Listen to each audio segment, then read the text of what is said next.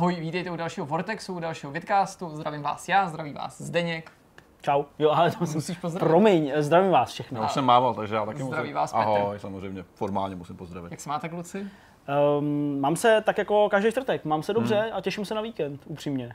Ten čtvrtek je dobrý, protože Ano. přesně můžeme říkat, ten týden už je skoro za náma a za chvíli se blíží po- pohoda. A jim teprve začíná. No a, právě jen, z a vám teprve začíná. takže vy trpíte a my už dávno ne.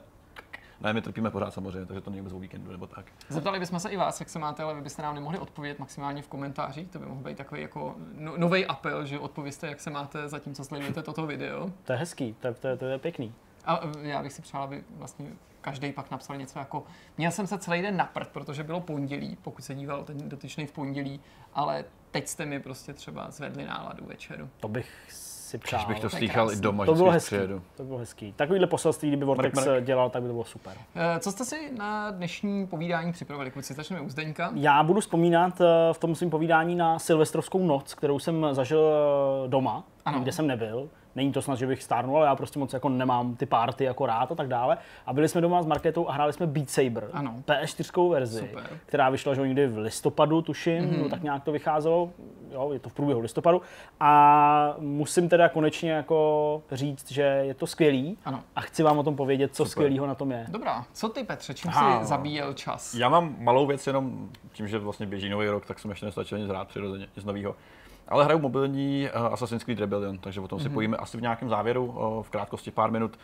Uh, asi víte, co o tom můžete čekat, je to prostě mobilní spin-off, uh, takže pokud hrajete Odyssey nebo jakoukoliv uh, pozdější Assassin's Creed hru, tak to mu- nemusí být úplně pro vás. Na druhou stranu, jako free-to-play hra, to nemusí být úplně špatné. No já jsem zvědavý, co na to řekneš. Eh, Já bych to téma některak neumenčoval v tom významu, protože my jsme si tady o té hře povídali se Zdeňkem v rámci novinek minimálně dvakrát Mhm. a mám pocit, že zatímco původně se to neslo obecně ty informace, ne, ne tady u nás, ale spíš ty ohlasy v duchu jako zklamání, jako co to vlastně je sakra, proč jako další Assassin je právě takováhle hra, co to s tou ságou Mhm. bude mít společného, tak potom, když to vyšlo, tak když jsem koukal bezprostředně na ty první jako ohlasy, nebo říkat recenze, ale spíš jako komentáře a nějaký kritiky od těch prvních uživatelů Mhm. a hráčů, tak mi to přišlo, že se to neslo v duchu docela příjemného překvapení, ale Je uvidím, to, je to si na určitě oddechovka, řekneš. to si pojíme na konci. Co máš ty, Jirko? Já jsem se rozhodl si otestovat prostřednictvím tohoto toho vidcastu, jaký by měli diváci, respektive naši čtenáři taky, zájem na webu se dovědět něco o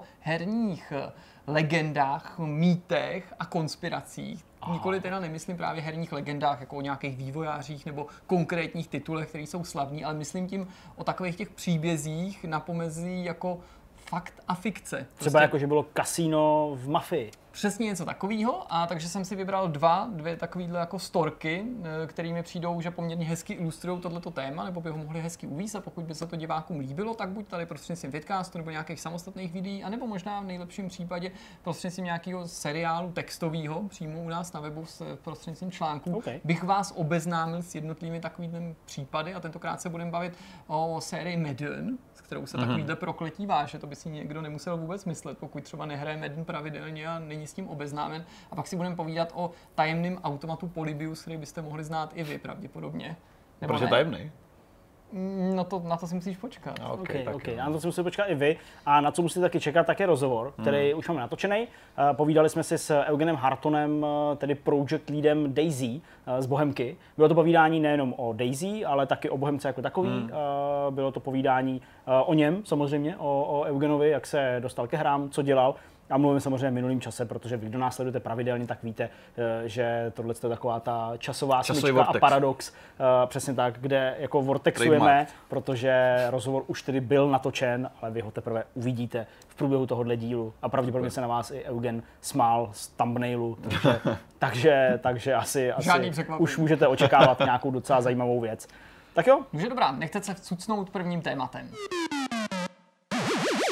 Pojďme si se Zdeňkem zašermovat do Beat Saberu, eh, který si hrál pilně se svojí eh, drahou polovičkou na Silvestra. Ty jsi hrál tu P4 verzi Zdeňku na PlayStation VR, nečekaně, protože to čistě VR hra. ano, dobře. Eh, My víme, že ta verze samozřejmě vychází z té PC, je trošičku bochuzená, co se týká obsahu, pokud se nepletu. Nicméně, jaký je ten zážitek z toho hraní jako takového? Změnilo se třeba něco s tou platformou a s kvalitou PlayStation VR oproti, řekněme, velkému HTC Vive nebo, nebo Oculu? Já ještě než začnu odpovídat na tyhle ty věci, které se úplně konkrétně týkají Beat Saber, tak jsem chtěl využít tohle místo k tomu, aby jsem poděkoval eh, člověku, který mi půjčil na Silvestra uh, druhý uh, V-mode, to jsem úplně blbej. to je move. Move. To takhle to dopadne, když tomu říkáte dildo. Tak, Prostě, tak já jsem, já jsem se tak jak prostě soustředil neříct tomu dildo, až jsem tomu řekl výmout. Ne, samozřejmě ten, ten druhý uh, druhý move, jeden jsem měl, takže uh, na dálku moc díky ještě jednou a už ho vrátím. už, už, už, je desátý, už ho vrátím. Teď mě vlastně napadlo, že to technicky za to není dildo, protože to vibruje, takže to je vibrátor. Ano, protože dildo je bez, bez toho motoru. Ano. Super. Ale dobrý, tak eh, teďka pojďme teda k tomu, tomu Beat Saberu. Doufám, že, že, doufám, že nám teďka uh, třeba vývojáři prominou tenhle ten úvod, protože ta hra je skvělá. Ta hra je fakt skvělá. Co se týče uh, toho zpracování technického, Mhm. já jsem měl možnost uh, si vyzkoušet tu klasickou PC, říkám klasickou, protože vyšla dřív, uh, vyšla v květnu loňského roku uh, verzi a ta byla prostě jako super, byla, byla prostě dobrá, měla všechny ty své kvality, ale bohužel já jsem se tomu nemohl věnovat víc než třeba jednu písničku, bylo to na nějaký jako výstavě. Takže uh, ta moje jako vzpomínka na ten virtuální prostor uh, byla nějaká, ne moc, ne moc hluboká, ale pamatoval jsem si to poměrně dobře. A když jsem si nasadil uh, v podstatě jako PlayStation VR na hlavu tu, tu klasickou, uh, klasickou PlayStationovou záležitost, tak jsem necítil žádný omezení, nebo necítil mm-hmm. jsem nějaký limit té technologie v tom, že bych to viděl rozmazaně nebo něco takového. A vlastně vzhledem k tomu, kolik té grafiky v té hře je, respektive spíš není, mm-hmm a vlastně která není vůbec jako důležitá pro, pro ten zážitek. Tak v tomhle ohledu prostě klidně si tuhle tu verzi pořiďte, Mhm. mm. pokud eh, byste měli prostě strach, že byste o něco přišli o nějaký vizuální uh, točo, tak uh, určitě Nevnímá se to nepřijdete. jako ne, kompromis. rozhodně ne. Uh, gro té hry samozřejmě uh, leží v tom, jak velmi dobře to je responsivní, jak velmi dobře to odpovídá těm tvým pohybům. A vlastně to máchání těma světelnýma mečema, kterýma vlastně uh, půlíš uh, takový ty značky těch uh, jednotlivých tónů nebo not, uh, spíš nějakých beatů, protože je to Beat Saber, tak to je udělaný úplně precizně. Je to opravdu na milisekundy přesně do těch beatů. Jo, nemusel jsem nic nastavovat, žádný, Latenci, žádný je, přesně nějaká latence, jako to bývalo třeba u Guitar Hero, že jo, často si to měnil, Jasně. aby to vycházelo, že jo, každá televize trochu jinak. Ne, tady prostě proběhlo jenom jako základní spuštění uh, celého toho konec konců PSVR. výhoda toho spojení, že vlastně ty sluchátka jsou zapojený Přesně. skrz ten modul přímo do toho To je headsetu, takže by tam nemělo docházet, pokud ty výváři to ošetří správně, k žádnému rozdílu mezi tím, co vidíš a co slyšíš. A to že? jsme to navíc hráli se zvukama na televizi. Uh, Aha, já jsem jasně. ani neměl sluchátka, Mhm, aby to ten druhý to něco měl, že jo, aby to nebylo nějaký jako němý poskakování před televizí. Takže v tomhle ohledu taky nic, ža- žádný problém. No a ta samotná hra je prostě fakt skvělá. Já vlastně jako jsem naplno pochopil během, já nevím, těch pěti, šesti hodin, kdy jsme to prostě hráli víceméně celý večer a pak ještě následující den prvního jsme to hráli, tak jsem vlastně pochopil, co jako je na tom tak skvělého a je to, je to ta absolutní přístupnost. Jako já jsem snad neviděl hru, a to jsme se o tom často bavili ve smyslu VR záležitostí, hru, která by byla tak eh, jednoduchá na vysvětlení, ale zároveň tak chytlavá a tak zábavná. Tohle je možná úplně nejvíc jako velký, nebo nejlepší příklad toho, uh, že máš hru, kterou chceš ukázat třeba svýmu sourozenci, nebo někomu, kdo vůbec nehraje hry a hned to pochopí. Takhle nějak mají asi vypadat ty tituly, které vlastně jsou bundlované k tomu zařízení, protože tam jsou o, v základu ty PlayStation Worlds, že jo, nebo to byla taková základní mm-hmm. výbava každého, kdo si PlayStation VR koupil. A tam bylo pár takových jako technických den nebo takových benchmarků, prototypů, jako byl třeba ten London Heist, hmm. který jako to dobře představil a taky nepotřeboval si být žádný kovaný hráč, aby se v tom zorientoval, každý to snadno uchopil. Z druhé strany byly tam věci, které byly jako hezký, ale byly jenom takový jako je to jednorázovky, to potápění klasicky, ve kterém se ani jako nějak moc nemohl pohybovat, nebo s tím světem přesně, no. interagovat. Takže je vlastně jako vtipný, že nakonec nejlepším představením té technologie je něco, s čím musí přijít nějaký už konkrétní vývář jiný, než ta společnost, která to vyvíjí nebo vyrábí. Přesně tak. Eh, Celá ta formule toho, to prostě jste určitě viděli na nesčetně videí od té doby, co ta hra vyšla, eh, tak je fakt úplně jednoduchá. Jede písnička, vidíte ty noty, jak jsem říkal, eh, máte modrý a červený meč a těma mečema prostě ty noty mm-hmm. musíte do toho rytmu přepůlit. Samozřejmě ta křivka toho učení je poměrně rychlá, ale dost strmá. Jo? Takže vy sice pochopíte, že uh, ty šipky znamenají to, z jaké strany musíte tu notu nebo ten, ten, ten beat přepůlit, ale uh, pak je to dost matoucí, jo? že uh, některé pasáže těch songů tě přinutějí uh, ty meče prohodit, jo? Mm-hmm. takže musíš jako křížem, jo? některý, že musíš uh, najednou oba jo? jakoby použít. Uh, samozřejmě se velice často střídá uh, ten pohyb. Ten ten směr. Jo, je to jako nahoru a dolů, ale někdy je to prostě nahoru, eh, pa- pardon, dolů, nahoru, nahoru, dolů. Jo, že to prostě opravdu jako klade před tebe nějakou výzvu. Eh, ty si můžeš nastavit obtížnost, každá ta písnička, která tam je, tak má nějakou svou obtížnost, která je reprezentovaná vlastně rychlostí eh, těch, těch not, aspoň si myslím, nebo respektive spíš, spíš četností, eh, protože ta písnička nehraje rychleji, že jo, ale jakoby je tam víc těch, eh, víc těch eh, notiček k přepůlení a zároveň taky tohle mýho je méně tolerantní pak k těm chybám. Mm-hmm. A když uděláš na vyšší obtížnost eh, pár chyb, tak de facto ta písnička skončí a musíš hrát celou, mm-hmm. celou od začátku. Pokud jde o ten obsah, promiň, Promiň, pokud jde o obsah a množství těch písniček, kolik jich tady vlastně v téhle verzi je, Zinku? No to je právě ten největší problém, té PS4 verze, protože eh, zatímco do té PC verze uh, proudějí už tuším i nějaký uživatelský songy, mm-hmm. nebo minimálně vývojáři sami uh, připravují prostě furt nějaký nový obsah, je furt co hrát, tak tady je v základu já nevím, 15-20 písniček, víc jich fakt prostě není.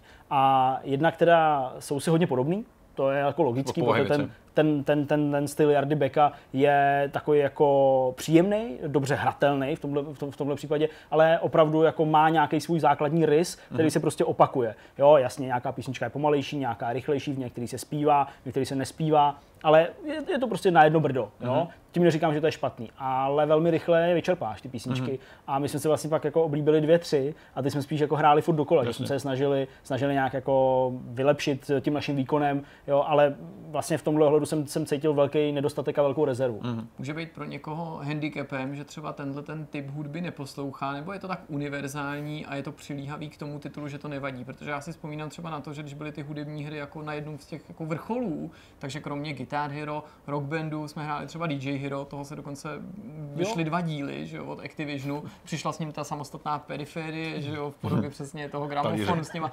tlačítkama a spousta lidí to podle mě nebyla ochotná hrát prostě proto, že se změnil i ten styl té hudby, Hmm. mm. ačkoliv to ta hratelnost samotná byla pořád chytlavá a ta periferie v lecčem osvěžila ten princip, na který jsme byli zvyklí z těch kytar plastových. No, jenomže já si prostě myslím, že ten obrovský rozdíl mezi Beat Saberem a Guitar Hero nebo DJ Hero nebo, nebo Rock Band, mm. uh, tak je zkrátka dobře v tom, že to, eh, ten, ten, ten Beat Saber je prostě rytmickou hrou v tom pravém slova smyslu, že se u ní musíš i ty sám hejbat a skutečně být jakoby součástí té písničky. Kdežto u těchto z těch uh, záležitostí, jako je právě hraní s kytarou nebo, nebo ten, ten mixák nebo ten, ten, ten gramec, tak ty to jakoby konzumuješ pasivnějš, mnohem pasivnějš a proto seš dle mýho i víc citlivý na to, co to je a vybíráš si víc. A proto tam jsou ty normální songy a proto někdo hrál Aerosmith a někdo je nechtěl hrát a tak dále. Takže tady mě to vlastně vůbec nevadilo. Uh, já takovýhle styl písniček navíc mám osobně docela rád, takže tam už je to jakoby uh, ovlivněný nějakým mým individuálním pohledem na to. Ale uh, zase na druhou stranu říkám, tyhle ty písničky bych si nedal ve Spotify jako do nějakého playlistu, abych je poslouchal, když jdu na metro.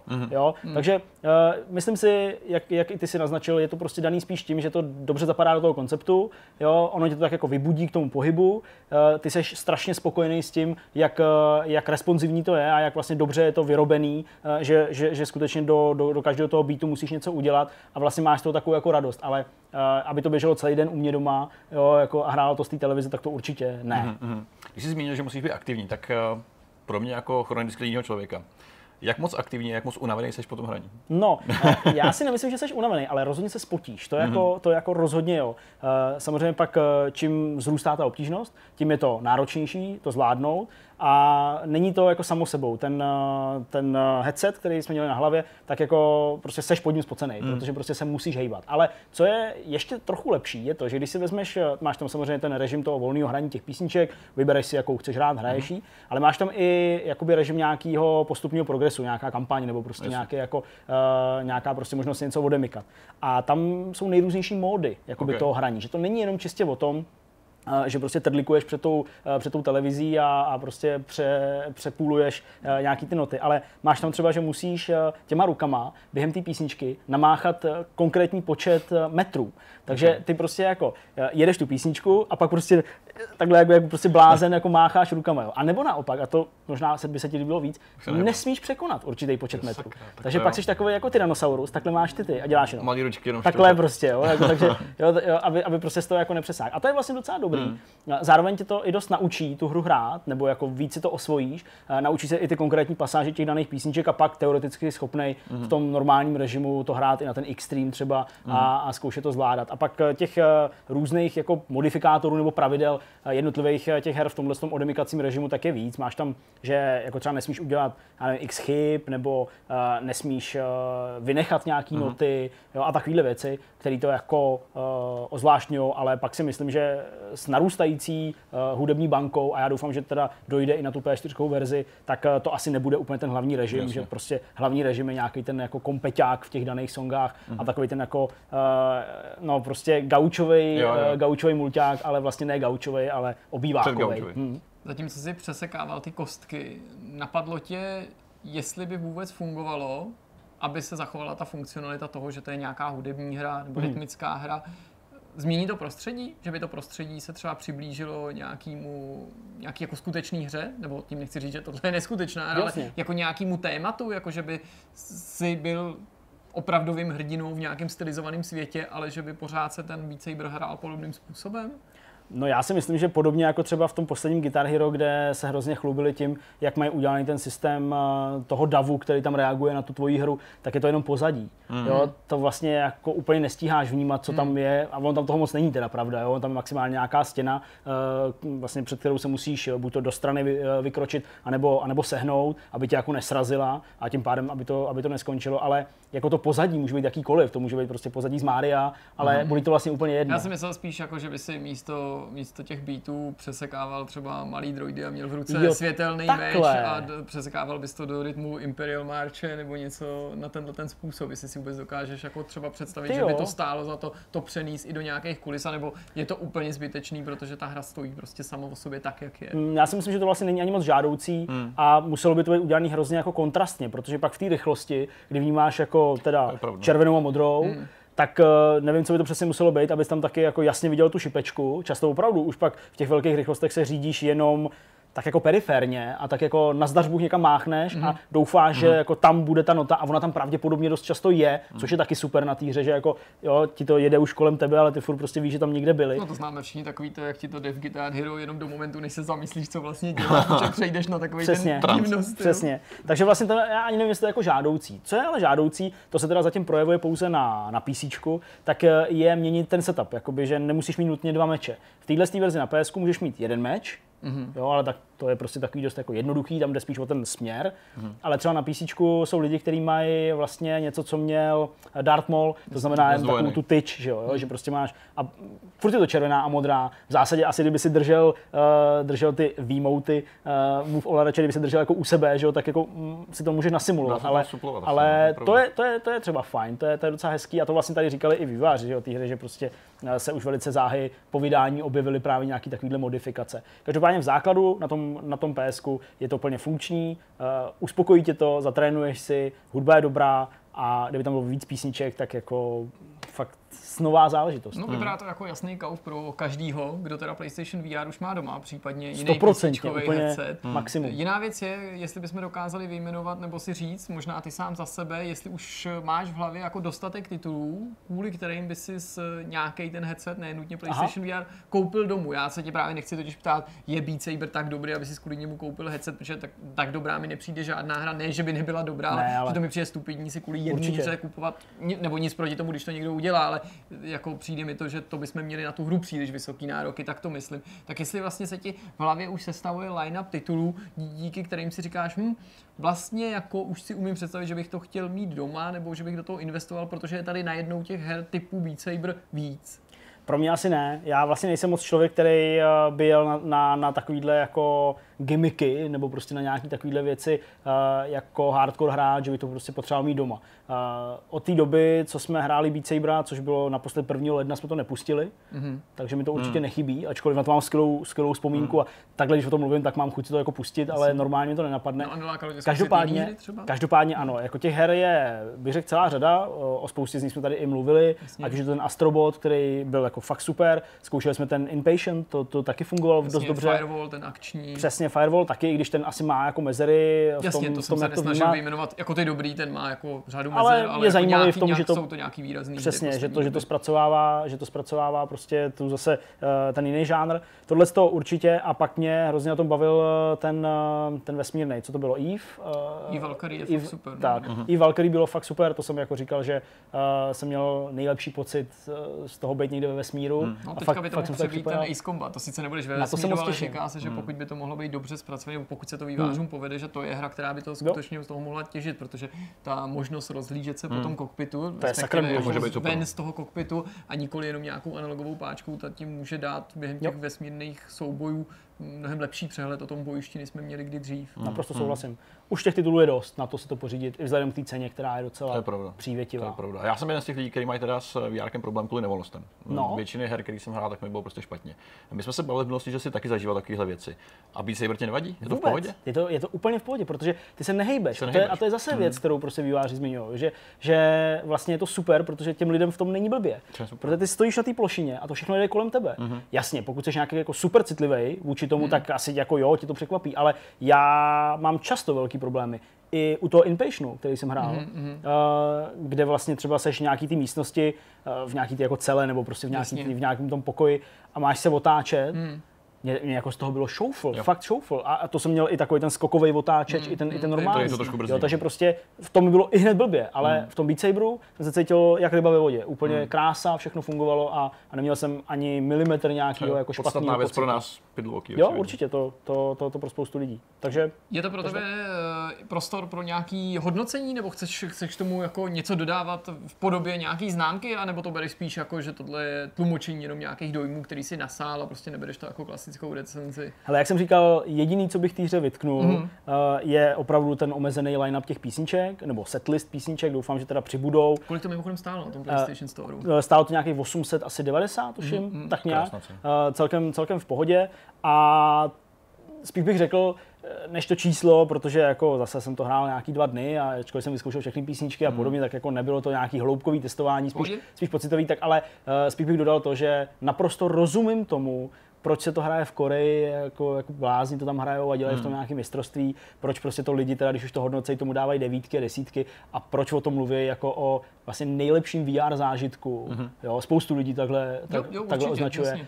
eh, který když si mohli vyzkoušet teďka v této aktuální generaci prostě těch VR zařízení. Takže naprosto se s tím stotožňuju jo, a ta známka by byla maximální, ale zase na druhou stranu je to blbý, protože se to moc nedá jako hodnotit eh, v souvislosti s nějakýma jinýma, jinýma titulama, kromě teda těch eh, tradičních jako eh, hudebních nebo rytmických her, ale ty prostě postrádají tu VR složku, takže je, to, je to jako těžký, každopádně je to fakt skvělá hra a pokud jste nad tím jenom trochu uvažovali a už jste byli jako nalomený a furt jako váháte, tak neváhejte a fakt si to kupte a hrajte to, protože je to prostě boží. No tak super, tak díky moc za tyhle ty tvý dojmy zprostředkovaný a my se posuneme Hmm. na další téma. Než přestanu mluvit, protože jsem tady mluvil 20 minut o Beat Saberu, tak uh, předám slovo Jirkovi a zeptám se ho, jak to teda myslel s těma legendama. Ty jsi mluvil, že máš tady nějaký dva tituly, kolem kterých se něco takového točí. Jasně, to jedno je série, to je ten Madden NFL, klasicky známá sportovní série od EA Sports, eh, simulace amerického fotbalu. To druhý je Automat Polybius, eh, což je jeden titul. Eh, Každá ta legenda je úplně jiná, točí se okolo něčeho jiného. To, co je spojuje, je ta skutečnost, že se jedná o případy nějakých jako herních mýtů. To je prostě Ok. věc, která mě začala v- ne nikoli jen v poslední době, ale jako v posledních dnech zase znova zajímat, Čau. že jsem se k ní, k ní vrátil a zjistil jsem, že samozřejmě, jak nám ten herní průmysl pořád bobtná, tak eh, se čím dál častěji okolo těch her pohybují nějaký příběhy nebo vytváří nějaký příběhy právě legendy, mýty a konspirace a liší se samozřejmě v tom eh, nejen jako o čem jsou, ale že některý se zakládají na, mm-hmm. na pravdě, jiný jsou úplně smyšlený, některý třeba vznikají v důsledku nějakých nedorozumění, že tam je část pravdy a na to se nabalí nějaký nesmysly, nebo se to posléze popře.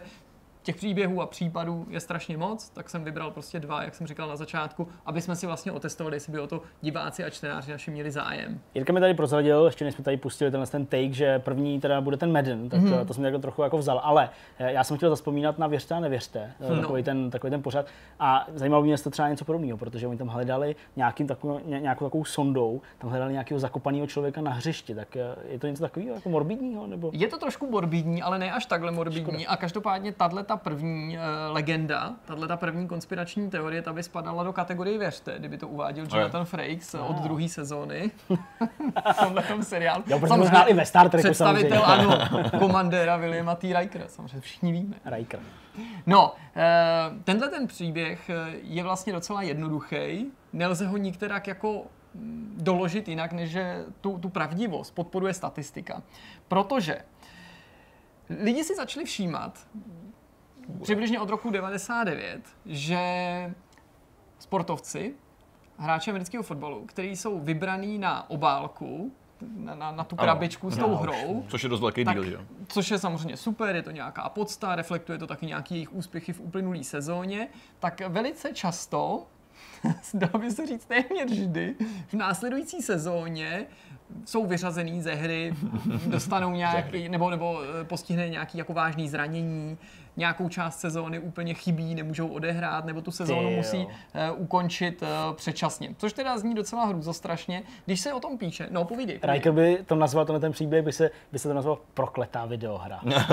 Ano, prokletá série, no, eh, no vlastně ještě se k tomu dostaneme. Eh, Když, když si k tomu dohledáváš nějaké informace, tak zjistíš, nebo se o tom nejčastěji spíše tak, že téměř každý hráč NFL, toho, toho, toho mednutý série, toho amerického fotbalu, který se objevil na té na tý obálce, Jasně. tak utrpěl nějaký vážný zranění krátce po té, co se na té krabičce objevil. Ale až potom, ne třeba jako předtím, než ta hra eh, vyšla, krátce potom. A to téměř v tomhle případě dlouho znamenalo 15 z 18 těch cover stars, což To je to- jako to. Přičemž eh, jsou tam fakt různý vážný úrazy, zranění během hry, ale nejen během hry. Eh, Jsou tam taky propady výkonnosti obecně, jo, že prostě tam došlo i jako k nějakým po jako problémům, přesně. Eh, jsou tam taky problémy, nebo ty problémy toho hráče, údajně ten, ta, ta kledba přeskočila z toho hráče pak posléze na celý klub, že hráč reprezentující ten daný klub přetah na sebe všechno to Chcete být špatný. na obálce? ne, prosím, ne. A jakoby nejen, že se nedařilo tomu konkrétnímu hráči, ale posléze, co třeba utrpěl to zranění, se nedařilo ani celému tomu týmu. To, to už zní docela zajímavě. Přičemž teda jako se v těch uh, už minulých letech mluvilo o tom, že tu vlastně byli jenom tři hráči, kteří se této kledbě dokázali vyhnout, což byl Richard Sherman. Calvin Johnson a Larry- eh, Larry Fitzgerald. Nemá smysl předstírat, že já si nějak sleduju americký fotbal. Nejsme To úplně dobře tady. víte, jako ne, nejsem v tom kovaný, snažil jsem se k tomu jenom zjistit informace, jenže posléze v dalších letech se ta jako pravděpodobnost toho, že na téhle kledbě něco je, zvýšila z toho poměru eh, 15 eh, zraněných z 18 cover stars na 17 z 20. Takže další po těchto těch všechny, protože pořád jenom tahle ta trojice se tomu, to, tomuhle tomu vyhla a drtivou většinu z nich teda posti- postihla nějaký, jako nějaký problém. Hele, a teď, eh, když to vezmeme jako kolema do kole, jo, když seš na obálce nějaký videohry, to znamená, že seš nějaká hvězda té No, ligy no. za ten uplynulý rok, Mhm. taková ta největší hvězda. A není to prostě tak, že jako jenom málo kdo je schopný ten svůj jako hvězdný status nebo nějaký to, to štěstí, vytížení. že se z něj stalo ten, ten, ten, ten hrdina jako udržet. Protože. Podívej se třeba Hertl, jo, hokejista, že pamatujeme si prostě jeho první zápas, čtyři Jo. góly, jo, prostě všechno, sezona skvělá a pak pár zápasů a najednou pff, mrt kolenová No, jasně, no. a, a, a To prostě hotovo. potřebení lidský, že No, jo, nebo- jako když, když takhle jsi takhle jako výkonej a dostali se až tak daleko na tu obálku, tak samozřejmě do toho dostává na prdel úplně šíleně, že Totálně, při tom já běhání. nevím, no. Ty střety taky nejsou jen tady, že tebe narazí 200 kg hovado, že jo, který běží 50 kg za hodinu, tak to samozřejmě cítíš trošičku. Ronaldo taky, že jo, prostě odešel a teď kde Jakože je nějaký vysvětlení tam asi je samozřejmě, jako když by někdo zkoumal dlouhodobě, ale jako to, že tady to je děsivý. Jako No, to že jako ta prostě sta- si má ta 20 statistika- Míříte fakt správně, vidět, že nebudete úplný idioti a kdyby náhodou nám to tady nevyšlo ve Vortexu, tak vás třeba budu moct zaměstnat někde na ČT Sport nebo na. Eurosportu, nebo až se bude potřebovat Petr Vichner zeptat nějakého odborníka, tak možná povolá na pomoc vás dva, protože Chceme. přesně tímhle tím se to nejčastěji teda samozřejmě vysvětluje, Hmm. že eh, ty problémy ať už jsou zdravotní, anebo výkonnostní, že ten, ten hráč jako výrazně zhorší, i když se mu třeba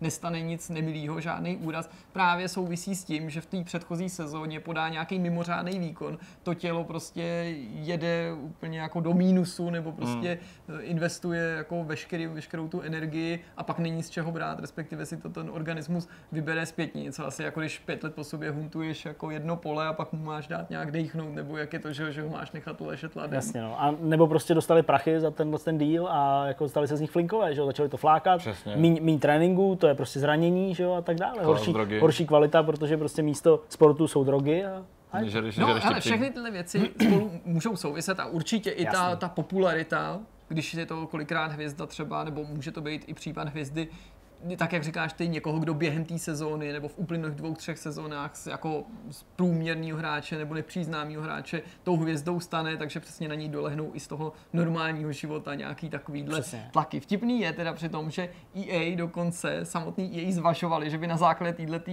legendy nebo tohohle toho mýtu natočili film, že by to jako proměnili ve filmovou adaptaci, což si naštěstí teda někdo jako rozmyslel, protože si asi uvědomili, předpokládám já, to není žádná exaktní informace, že by si tím vlastně neudělali úplně nejlepší možnou reklamu. A není v Bednu ještě třeba Ultimate Team, že by tam jako byli tady ty hráči všichni v jednom týmu. Přesně. Nejvíc failující. Muži z obálek, ty jo. No ale jako řeknu ti prostě, podle mě se to mezi, jako, me- mezi hráčima té videohry určitě té série, ale možná i mezi těma skutečnýma sportovcema ví a když teďka tak, takhle přijdeš, jo, tahle ta lukrativní nabídka, nebo vlastně to tohle, vědí. tohleto vyznamenání v podobě toho, že by si tě vybrali ten příští rok, tak vlastně bych se vole, ne, měl trochu nechci. na pozoru, jako, ať, ať, už to sebou nese něco jako doopravdy, anebo je to jenom důsledek těch vedlejších věcí, které vy jste tady pojmenovali. Ten druhý případ, pěkný. Ten Polybius, ten si myslím, že je jako mnohem zajímavější a je taky mnohem důkladněji zmapovaný. To automat se vysává krev, když to hraješ, jo? Jako No, v zásadě je to takový jako automat Sferato, i když ne, ne, nevysává doslova krev, i když ono, i když je to důkladně zmapovaný, tak je to obestřený a zahalený takovou rouškou nejasností a tajemství, že je úplně klidně možný, že jedna z těch věcí, ačkoliv to jsem nečet, že možná dokonce i těm hráčům ten automat eh, vysával krev. OK, tak pojďme. Důležitý je zmínit, že pokud se někdo o tohleto téma toho automatu Polybius zajímá jako důkladně, takže může vyrazit prostě na Wikipedii, kde je Hmm. to jako poměrně důkladně zdokumentovaný. E, Jsou tomu věnovaný nejen nějaký krátký videa na YouTube, ale i delší dokumenty, které se snažili jako celý ten případ rozklíčovat, Hmm. přijít na to, jestli ta věc existovala nebo neexistovala. Pokud neexistovala, tak kde se ten mýtus vzal, jestli je to kombinace nějakých věcí, kde se to zrodilo. Vlastně to, jestli je to pravda nebo není pravda, není úplně důležitý. A Jonathan Frakes by jako před touhletou historkou řekl, že je to jako fikce. jo. To si, to si myslím já, i když samozřejmě se určitě vždycky najdou i teďka lidi, kteří ti budou přísahat na to, že to hráli. A vlastně to je důvod, proč jsem se k tomuhle tomu tématu dostal, protože mě k tomu přivedlo dnešní hraní, eh, dnešní stream hry The Eternal Castle Remastered, která je, což je vlastně nový titul, který eh, jeho, jehož kampaň byla založená na tom, že autoři tvrdili, že jde o remaster jako zapomenutý hry, kterou si jako nikdo nepamatuje. A i oni vlastně jako úfozovkách jako falšovali některé záznamy na internetu, aby se snažili přesvědčit eh, ty nový potenciální zákazníky nebo jakýkoliv zájemce o tom, že ta hra skutečně existovala. A k tomu dochází i tady, protože se vždycky jednou za čas objeví někdo, kdo tvrdí, že ten automat znal nebo že na něm hrál. O co jde?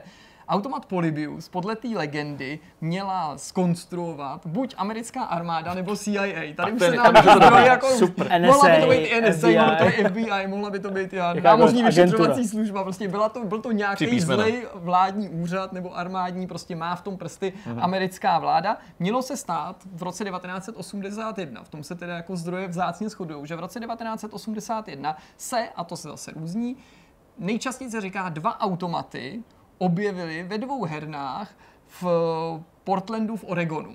Já úplně vidím ten začátek toho příběhu, prostě ty v promiň. Kamera takhle v tom jste- to.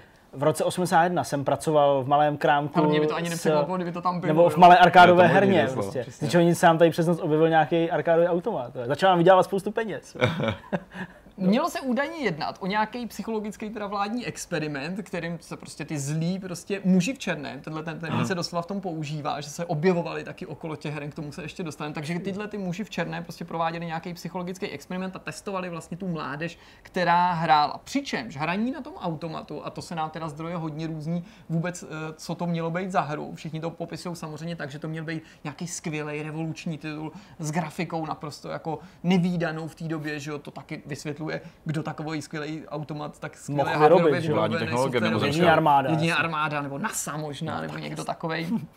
To je konec konců jedna ruka, že jo, takže No tak prostě... ježiš. Takže ale ty, ty, o to, co ta hra byla, to se dost jako různí když někdo se to snaží k něčemu připodobnit, tak se třeba objevují zmínky o Tempestu, jo? že to Ok. mělo být něco takového jako psychedelického a z toho už jako se dostáváme vlastně k tomu, co, ten, co to hraní mělo působit. Tak minimálně ti to mělo způsobit bolest hlavy, nebo nevolnost, jako právě třeba Být hraní ve jakýkoliv Ale pak už se objevily i jako případy nočních můr, sebevražedný tendence, eh, amnézie, halucinací anebo insomnie, eh, nespalosti. Teda. Nespalosti. Což teda už jako zní hrozně. Přičemž teda eh, se měli v těch hernách pohybovat právě ty muži v černém, který tam údajně jako sledovali ty ostatní, jak to hrajou. Ta hra byla strašně populární. Se taky říká s ohledem na to, jak byla skvělá, návyková byla prej extrémně, ale nejen, eh, nejen že byla návyková, jako že ji právě každý chtěl hrát, ale že opravdu v tom jako fyziologickým nebo prostě z tohohle toho hlediska, že skutečně ty lidi nemohli přestat a tvořily se dlouhé fronty a lidi spolu jako zápasili o to, kdo si bude moc eh, jako další zahrát. A tohle to všechno ty agenti sledovali a teď už to vypadá, že se to úplně vymýšlí. No, já furt čekám, jestli je fikce nebo pravda, to se dozví na konci příběhu. Přičemž teda po čase vždycky šli k tomu automatu a když zrovna nikdo nehrál, což si nemůžu představit, kdy to mohlo být, když No, ta hra byla tak populární a nevím, kolik by dostala ve Vortexu, ale podle mě hodně. tak s ní stahovali data, nějaký data, který zřejmě ten automat o těch hráčích ukládal a tyhle, ty, tyhle ty data někam přenášeli a tam z toho získávali nějaký další informace. Zdá se, to se taky objevuje dost často, ne úplně vždycky, ale že přibližně po měsíci ty automaty z ničeho nic záhadně zmizely. Někdo je z ničeho nic prostě odvez a už se samozřejmě nikde neobjevili a už si na nich nikdo od té doby nemohl zahrát. A tam legenda končí. No a tam legenda končí, legenda jako taková a začíná pomalu to jako rozplítání toho, kde se vlastně tenhle ten příběh vzal. Ten původ tohodle, toho, této zápletky je dost jako nejasný a snažilo se tomu přijít na kloup už řada lidí, přičemž už několikrát se objevilo jako zprávy stylu, ano, teď se na to přišlo, je to tohle a tohle. Skoro jistý je, že takový automat neexistoval, mm-hmm. nebo tenhle, a to, aby tohle dělal a takhle se jmenoval, i když nelze jako vyloučit podle některých zdrojů, které nejsou teda jako úplně jako fantasmagorický, že skutečně ve své době, v těch 80. letech, podobně jako třeba dřív armáda experimentovala s LSD a jak s halucinogenníma účinkama a tak dále, mm-hmm. že mohla třeba s videohrama experimentovat na nějaký bázi, ale to není nutné si představit tak, že vyrobila automat nebo nechala někoho vyrobit automat a ten někam postavila, jo? že to mohlo být prostě nějakých laboratořích. Hmm. Proto taky se obecně mluví o tom, že nejčas, nebo nejčastěji se shodují lidi, že tenhle ten, tato legenda eh, je vlastně výsledkem nějakého jako nějaký směsi pravdivých Což třeba událostí, že to tak i právě často bývá, že vezmeš různý pravdivý fragmenty a dohromady vytvoří něco, co pravda není a zní to, zní to téměř uh, fantasticky. Uh, taky se třeba mluví o tom, v souvislosti s tím políbem, to je teda ještě ta legenda, že některý ty lidi z toho hraní měli skutečně onemocnět,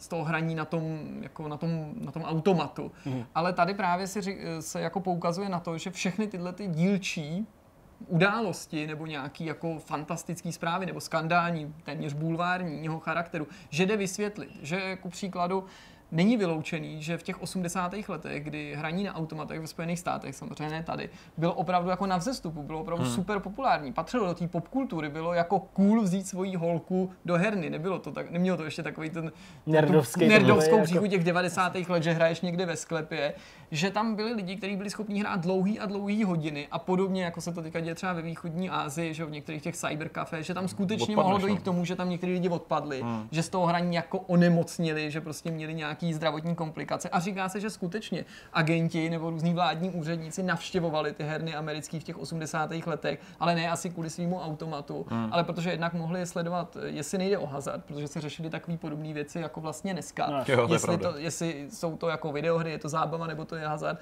jestli kromě těch herních automatů tam nejsou i ty výherní automaty, a taky nikdo nevylučuje to, že prostě i ano, i vláda mohla mít zájem na tom sledovat nějaký paranoje těch 80. let a pnutí mezi třeba východem a západem, jestli skutečně ty hry nějak negativně tu budoucí jako elitu americkou, tu mládež neovlivňují a nemění nějak jako psychologii. Vole, Marxu, jsem, jsem tam.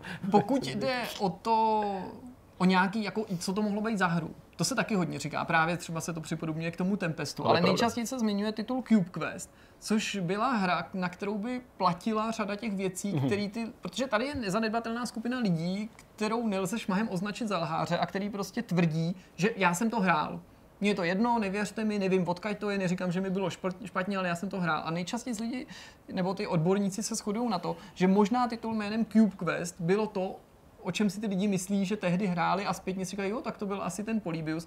Na to by sedělo jednak to, že to mělo takovou jako psychedelickou hratelnost, hodně barevný, a taky to, že to byl poměrně futuristický počin, že to byl jeden z titulů, který v těch 80. letech používal Laserdisc, podobně jako Dragon Slayer. Takže ve srovnání s tou uh, tehdejší soudobou konkurencí, která využívala ty konvenční dobře. technologie, to vypadalo, že to naprosto jako předběhlo dobu, že určitě to bylo založené na nějakých předrenderovaných animacích uh, a tak dál. Vtipný je, že ta, tenhle ten mýtus je tak jako silně a výrazně zakořeněný, že inspiroval řadu komerčních a bezplatných her. Hmm. Vyšla na PC, velký titul, na Atari 2600 vlastně zpětně jako homebrew záležitost a docela nedávno, pár let zpátky, dva, tři bych řekl, že to je i na PlayStation 4, což je docela vtipný. A dokonce se ten automat objevuje v nejrůznějších filmech a seriálech. A to mi kolikrát udělá strašnou radost, protože to jméno je mi jako známý, i když člověk často vždycky, nebo obvykle zapomene pak ty detaily toho případu, protože krom toho, že se objevil v Simpsonovi, kde bylo všechno, takže už to, To vlastně pravda, nic no. moc jako neznamená. Tak jsem nedávno sledoval film eh, Summer of 84, aspoň myslím, že tak se to jmenuje, bylo to myslím natočený letos a je to taková eh, do 80. let, tak už název napovídá stylizovaná vyvražďovačka, ale takový ty slashery, akorát ne úplně hardcore horror, spíš jako thriller.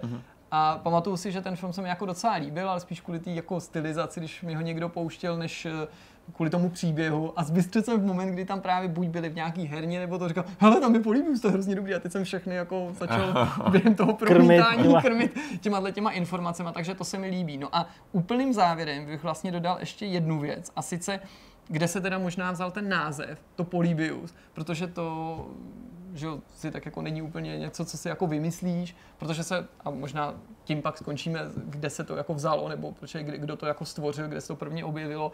T- Polybius je jméno řeckého historika, který eh, se stal slavným právě proto, že nabádal svý kolegy, ostatní historiky i svý následovníky, aby nezapsali jako historii do nějakých kronik a knih a, a, a pojednání nikdy nic, co sami nezažijou, nebo o čem se nedoví z úst očitýho svědka.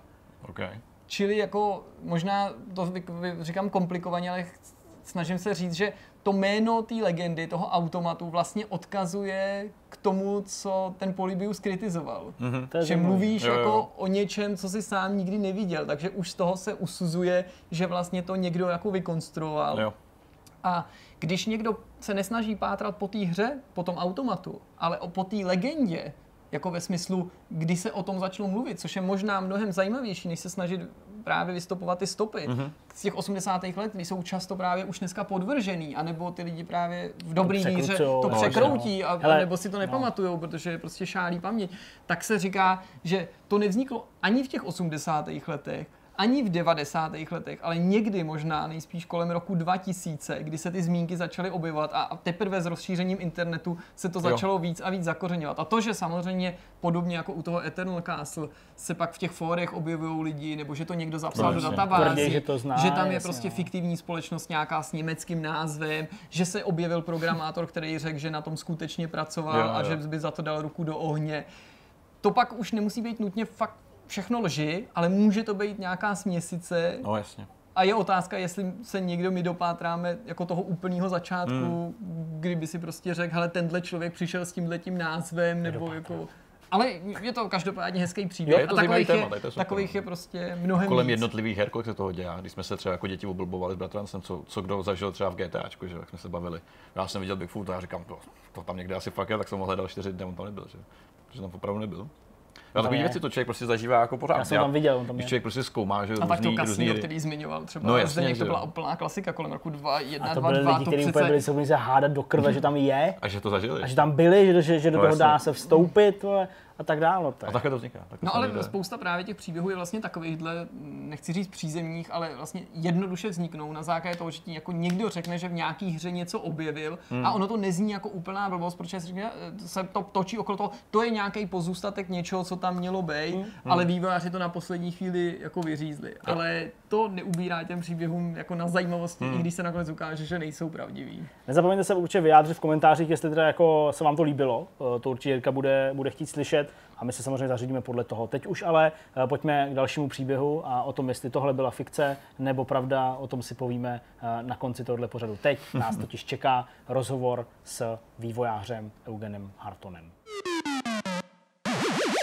Jak jsme slibovali na začátku, i tento Vortex eh, nebude prostý hosta, tím je Eugen Harton z Bohemia Interactive. Ahoj. Ďakujem, čaute. Eh, V první řadě samozřejmě moc díky, že jsi nás, na nás udělal čas, eh, protože vytrhnout tebe z práce, to si myslím je dost takový jako ohrožení celý bohemky, jestli to říkám, jestli to říkám dobře, vzhledem k tomu, jakou funkci tam zastáváš. No určite myslím si, že z hľadiska managementu človek uh, sa snaží, aby ten tým bol samostatne funkčný a ja som ten človek, ktorý odstraňuje tie veci, ktoré im stoja v ceste. Takže by som to až tak nepovedal. Našťastie dneska to vyzerá, že, že to funguje, takže...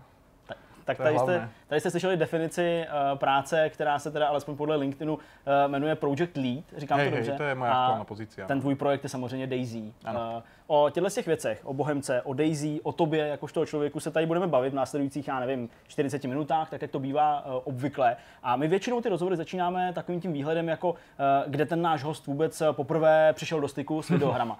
tady bych to samozřejmě položil taky, protože mě to osobně taky docela dost zajímá, ale i vzhledem k tomu, kolik těch témat máme před sebou, tak bych tady úplně nezabředával do nějaký jako podrobné historie. Přesto, kde se Eugen dostal poprvé ke hrám. A v dobe, keď ešte počítače neboli úplne bežné na, na Slovensku, a ja som vyrastal v Bratislave, moja mama pracovala v Akadémii vied a, slovenskej, takže tam sa objavili prvé počítače na Slovensku a ja som a do tohto miesta chodil často a na tie počítače, ktoré tam v knižnici používali na výpočty tých matematických modelov, ktoré tam v CAV sa riešili, tak som si inštaloval hry a programoval. Takže tam to všetko začalo. Presne Ja, tam, no. jaký to byl rok cca? A ja som 87, myslím si, že 92, 93 už som ako sedel za počítačom. No, tam. Ty jsi měl vždycky do- dost takový technický nadání, tvoje kariéra vlastně provázená nějakým technickým oborem hej, obecně. no. Uh, co byl ten vlastně reálný další kariérní krok ve hrách? Um, tak uh, prvé pokusy s hrami boli stredná škola, mm, mimo ako nejakých ako hráčských zážitkov a s bráškom, kde sme sa predháňali v kadečom. Tak uh, na strednej škole sme spolupracovali na uh, vývoj jednej hry. Ja som vtedy ešte ako snažil aj malovať a uh, spolupracoval s takou malinkou firmou, ktorá sa vtedy volala Outsiders Development. A tu už si možno veľa ľudí nepamätá, ale to bolo obdobie, kedy Vietcong vyletel a oni pripravovali hru Call Sign Charlie a tá vlastne ako skončila v uh, dejinách. A uh, my sme, keďže ja som vždy inklinoval viac tým technickým veciam a v našej strednej škole nemali ako nejaké komplikované počítače, tam boli hlavne Commodory a staré terminálové Linuxy, tak uh, my sme hrali textovky strašne veľa v tom období strednej školy a konkrétne MUD, Multi-User Dungeons, čo sú vlastne ako textové onlineové uh, RPG hry. A na jednej sme sa vlastne podielali. To bol taký začiatok nejakého reálneho ako dizajnu alebo skúšania, tak som si tam vyrábal takú klasu a robil skilly a vymýšlel kadejaké hlúposti. No. Eh, Když už v té době to byl nějaký tým, by se dalo říct, bylo vás No, víc, no. eh, cítil si nějaký jako, teď to možná bude znít blbě, ale jako vůdcovský tendence, že bys lidem eh, víceméně ne snad říkal, co mají dělat, ale eh, držel ten tým V pohromadě? tom momente určite nie. Ja si myslím, že som bol klasický nerd, ktorý má problémy so sebavedomím a nevie sa ako nejakým spôsobom prejaviť. Takže nás volali na strednej škole zelení mužíci, lebo tie písmenka boli zelené a vždy, keď prišli do, do našej Linuxovej miestnosti a tam ľudia o 11. na strednej škole sedeli a ťukali do počítačov, tak to vyzeralo ako hodne divne. No. Chápu. Eh, Můžu pokračovat, Petře? Do toho. Ty se tady, ty se Promiň, tady, já se vždycky eh, tak rozmáchnu. tak Eh, Ty se tady rozmáchl. Každopádně, eh, když ty říkáš, a použiju teda tvoje slova, že jsi byl prostě eh, nerd bez sebevědomí, no tak eh, kde se teda v tobě vzalo to, co teď v tuhle chvíli děláš? To znamená, eh, jak pak směřovaly tvoje kroky dál a kdy jsi přišel do kontaktu s Bohemkou, kde jsi už bezmála pět let, pokud Jo, jo. No, v podstate, a, keďže som strednej, stredná škola bola zameraná ako matematický IT a hlavne som bol obklopený ľuďmi, ktorí sa o tej technológie zaujímali a, a boli zvedaví. A tá stredná škola bol taký určite, kľúčový moment, lebo vysoká škola ma v podstate nebavila, to som sekol po pol roku, alebo fakt ani, ani jeden semester som nedokončil, fakt ma to nebavilo. A co jsi studoval? A ja som nastúpil na e, vlastne ako politické vedy, a dostal som sa na matfiz a ešte na, na výtvarné umenia a skúšal som proste kadečo, že či Jo, takhle. niečo mi sadne a čo mi bude vyhovovať a zistil som, že vlastne mi to všetko ako vadí. A, OK. a vtedy som nastúpil e, do firmy Slovanet, to bola bolo vlastne úplne prvé zamestnanie a tam som robil administrátora, tá firma bolo vlastne ISP, takže ako prova- provider internetu, to bolo obdobie, kedy vlastne ako analogová televízia e, prešla tým prechodom na ten digitál a to bolo niečo, čo som tam vlastne ako z časti riešil a, a nejaký in-house support. Takže také úplne klasické začiatočné veci toho admina, ktorý sedí a ťuka do toho počítača a nefunguje mi tlačiareň a podobne. No.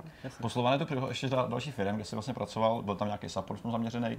Pak, eh, co se týká her, tak ty jsi nastoupil do Pixel Federation, kde jsi No. strávil, myslím, že necelý rok zhruba, že jo? no tak nejak. No. Jo, to bylo vlastně Pixel dneska považovaný asi za jednu z největších slovenských herních firm, pokud se nepletu, tak to asi ještě pořád platí Hej, do značné míry. Eh, Kde si funguje jako CTO? Předpokládám, že to byla asi první velká profi zkušenost s vývojem her. Jaký to vlastně bylo tehdy pro tebe? Tak eh, to bolo, tak to, že som tam ostal v podstate len krátko, je výsledok toho, že na tú pozíciu som vôbec nebol pripravený v tom momente. Ale myslím, že s chalanmi Šimonom Šickom, Marianom a Filipom Fischerom, ktorí vlastne tú firmu a, vlastnili v tom momente, tak som si sadol veľmi. A tie prvé mesiace sme si rozumeli. Bez ohľadu na to, čo sa stalo proste všetko potom, tak uh, tie vzťahy myslím si, že máme dobré a a bola to enormná skúsenosť, lebo to je proste skok. Ja som ako v určitom momente toho, tej kariéry zistil, že ten management mi vyhovuje, že tá práca s ľuďmi mi ide. Uh-huh. A ja som vtedy vlastne, pred Pixel Federation som robil architekta v DVC Slovakia, to bol ako projekt pre ministerstvo spravodlivosti, informatizácia vlastne a hlavne ako digitalizácia archívov, to bola ako najväčšia časť toho. A, takže ako architekt alebo enterpriseový mm-hmm. architekt som sa venoval a, tomu procesu. A keď som si uvedomil, že, že ten Enterprise má fakt strašne série a že ma to fakt strašne nebaví po všetkých tých skúsenostiach tam, tak uh, som povedal, že musím si nájsť proste ten job vysnený, ten herný a ja som začal vtedy googliť, že bola výpoveď, začal som googliť a, a zistil som, že jedna firma, ktorá nejak niečo robila v tom momente, to bol ešte Pixel celkom malinký, a, tak bol práve Pixel Federation a jediná pozícia na ešte strašne starom webe, bolo písané, že CTO, ani som nevedel, či to je aktuálne, tak som ho napísal chalanom a nakoniec sme sa dohodli. No. Hmm, jaká byla tvoje teda náplň konkrétní přímo v Pixelu? A, tak v tom momente, ako asi každá herná firma, ktorá robí onlineové produkty, a, bola to a, tá infraštruktúra, ktorá vlastne ako mala prevádzkovať tie hry a, hmm. v tom momente, a nebola moc dobre spravená a tie technológie, ktoré boli vybrané na ten stack, určite ako neboli asi správne pre to množstvo hráčov, ktoré, ktoré Pixel už tedy mal. Mm. A tá hlavná úloha bolo zabezpečiť, aby tie hry naozaj boli 24-7 online. Yes. A to bolo to, čo sme tam riešili väčšinu času. Hmm. Od té doby se her v podstatě drží. A no, no. já bych se teďka teda přesunul Bohemce. Myslím jo. si, že to už za to stojí. Pojďme do Bohemky. Uh, DayZ vlastně před koncem roku 2018 se dostal z toho beta stavu do oficiálního release. No, no, no. Uh, řekni mi, po té dlouhé době, jaký to je vlastně vydat oficiálně hru?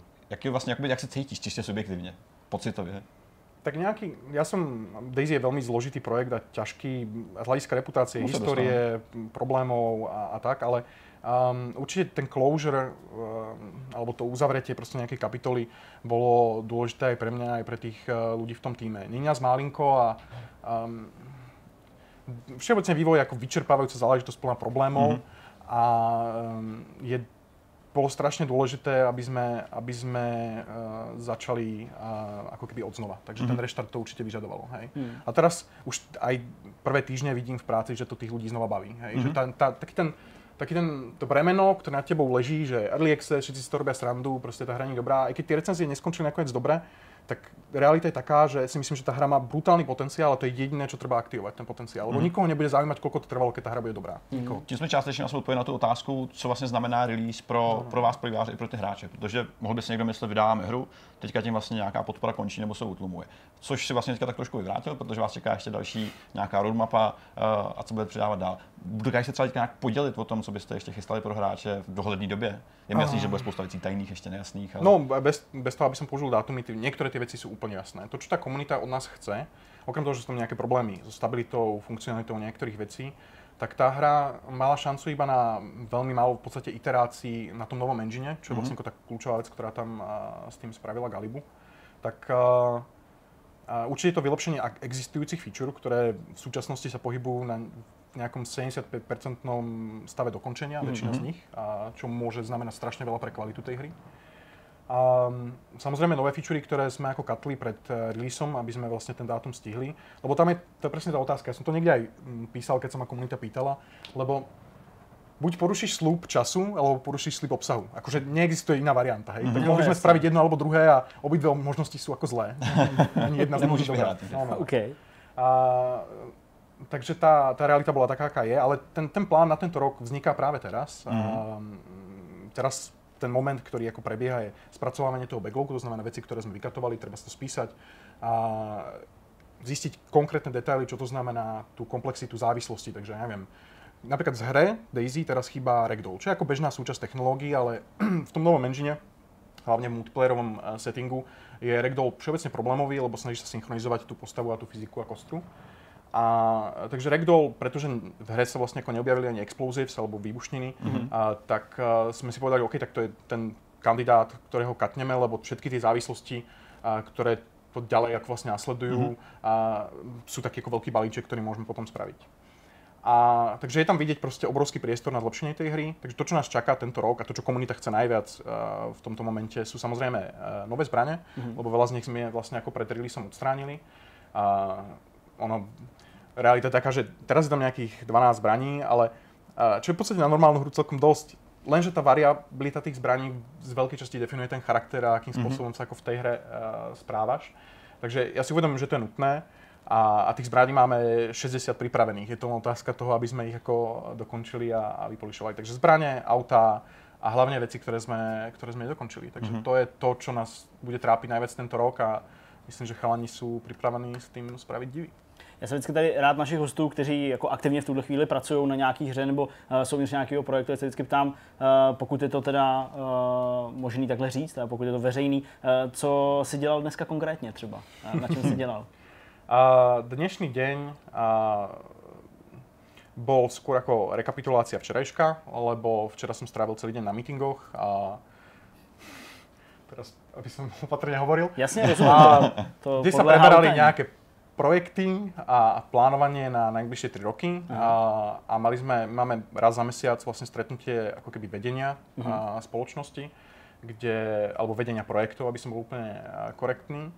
A to sú ľudia, ktorí majú na zodpovednosť všetky tie projekty, ktoré sa v Bohemke v súčasnosti uh, vyvíjajú. A hlavne tie témy, o ktorých sme sa bavili, bola retrospektíva na 2018, to znamená, čo sme spravili zle, čo sme spravili dobre. Mm-hmm. Um, hodnotenie zamestnancov, lebo tam sa menili aj hodnotiace systémy a riešil sa, riešil sa hlavne resource allocation. To znamená, povedzme, že tých ľudí máme teda 450, neviem koľko developerov, 300, 250 developerov, všetko ostatné je support staff, tak uh, z tých 250 to musíme rozdeliť medzi tie projekty nejakým spôsobom. Mm-hmm. Kto môže pracovať kde, každý má nejakú špecializáciu, hej, všetko ti chýba všade, takže musíš, musíš veľmi ako opatrne uh, presúvať. A to, bol, to bola náplň včerajška a dneska to vlastne bola tam jsme se dohodli, dneska to třeba vykonat, takže Aha, to bylo, to bylo... I, I takhle vypadá vývoj her, kdybyste Přesně tak, tak určitě z, z těch různých pozic. Uh, takhle bys už si to vlastně nakousl, teda v tom globálu, jako Bohemku, uh, co by společnost uh, celkovou. Ty říkáš 450 lidí, že pracuje Plus ve minus, jako určitě to je hore dole nějakých 10, někde se určitě mýlím, lebo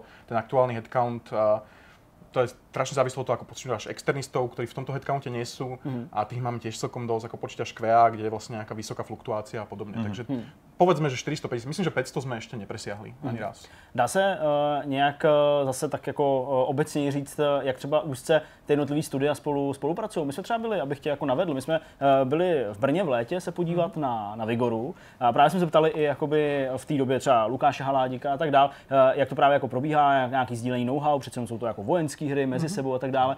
Uh, jsi schopný tohle nějak popsat? Určitě. Tak, tak jak jsem to hovoril o těch specializáciách, vlastně povedzme, že máme nejaký problém, hej, hmm. riešime balistickú krivku v Daisy a niekto to riešil v tých ostatných produktoch. Takže ten človek je ako väčšinou známy.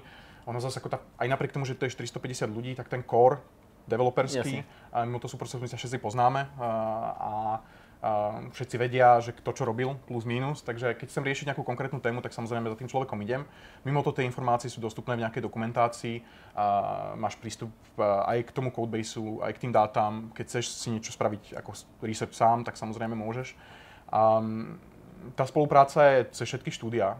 Niektorí ľudia sú fakt dobrí v niečom a sú sami, proste nemáme ich dvakrát, hej. Takže ako, neviem, programátora na fyziku máme iba jedného a ďalší by si nám zišiel, hej, lebo fyzika je proste kľúčová pre väčšinu tých produktov a um, animačný programátor. Veci, ktoré sú fakt ako hodne špecifické, na to potrebuješ veľa skúseností, spraviť to niekoľkokrát, aby sa vyvaroval tým chybám, lebo zrovna ako enginy, a ja viem, že ste mali Filipa Doksanského, mm-hmm, ktorý u nás vedie uh, Infusion, tak uh, to sú tak... Uh, ja, ja viem, že ľudia si to nevedia väčšinou predstaviť, čo to, čo to znamená, ak vyzerá vývoj hier, ale uh, to v tej republike vedia robiť ako prostě traja ľudia například, hej, že to není jako, že by tu bylo jich 10. Každý, jasně. No. Mm, mm, mm, mm. Kdyby si mohl popsat nějakým způsobem uh, vlastně obtíže tvojí práce, protože ty máš tu výhodu, že máš znáš ten projekt vlastně skrz na skrz, uh, s tím, že pracuješ s celým týmem, takže víš, proč se co dělá, jak se to má dělat, uh, nebo jak se to má, jak se to dělá a, a čeho chcete dosáhnout. Uh, co by se vypíchnul jako tu nejtěžší část své práce? Ať už to zahrnuje práci s lidmi, ať už je to uh, přímo vývoj té hry samotný.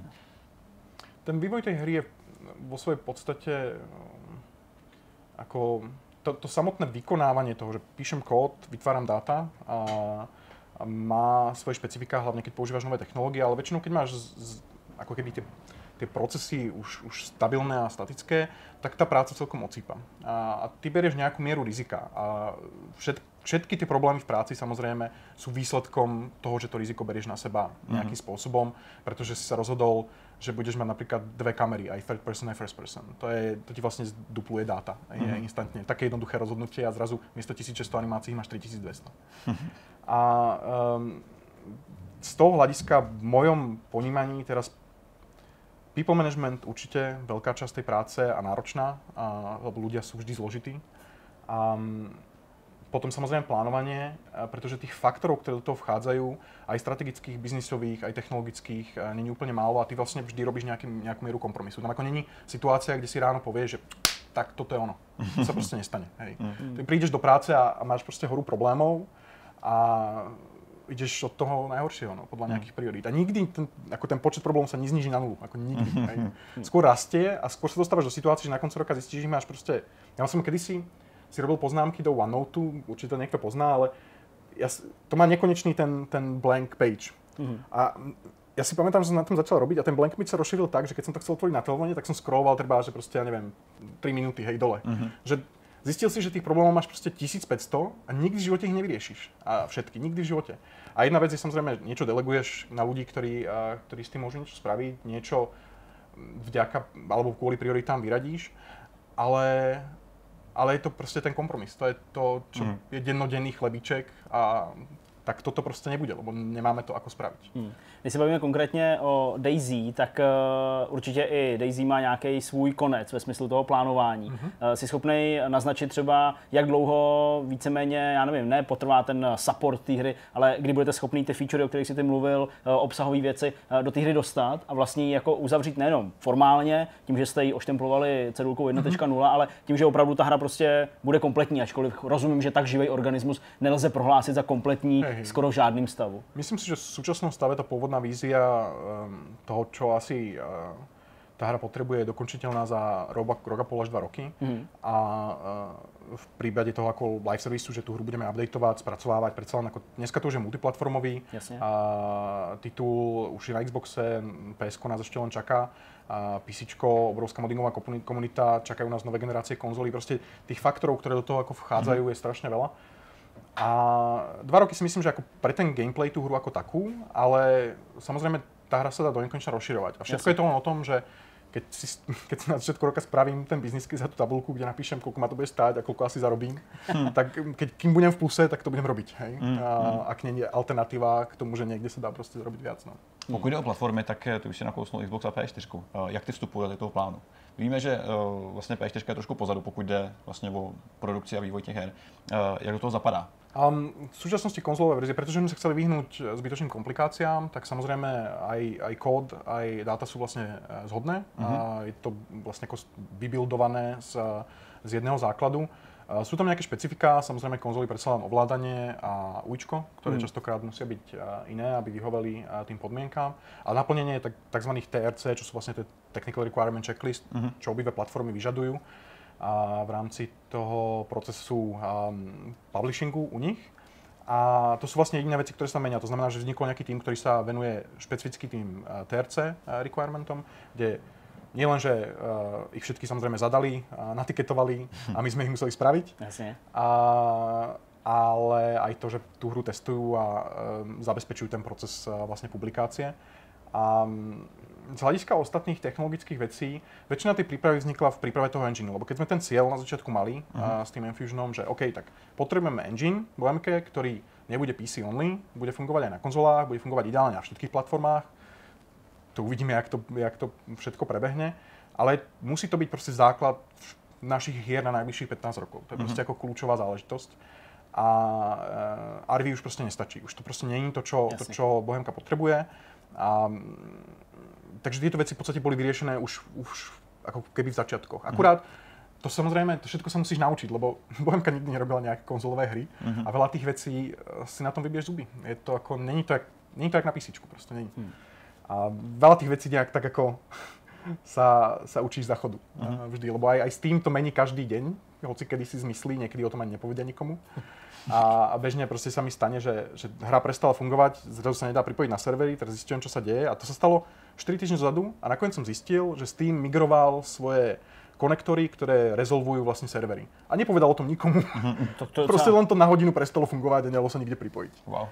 Takže to sú také tie veci, s ktorými sa ako vysporiadávaš na dennej bázi a kde vznikajú tie kompromisy. No.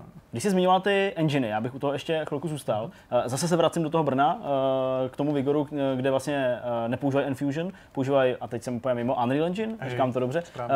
Nenapadlo, nebo nepřemýšleli jste právě v té době, kdy jste předělávali Daisy na nový engine, jako, že využijete i něco komerčního, něco jiného?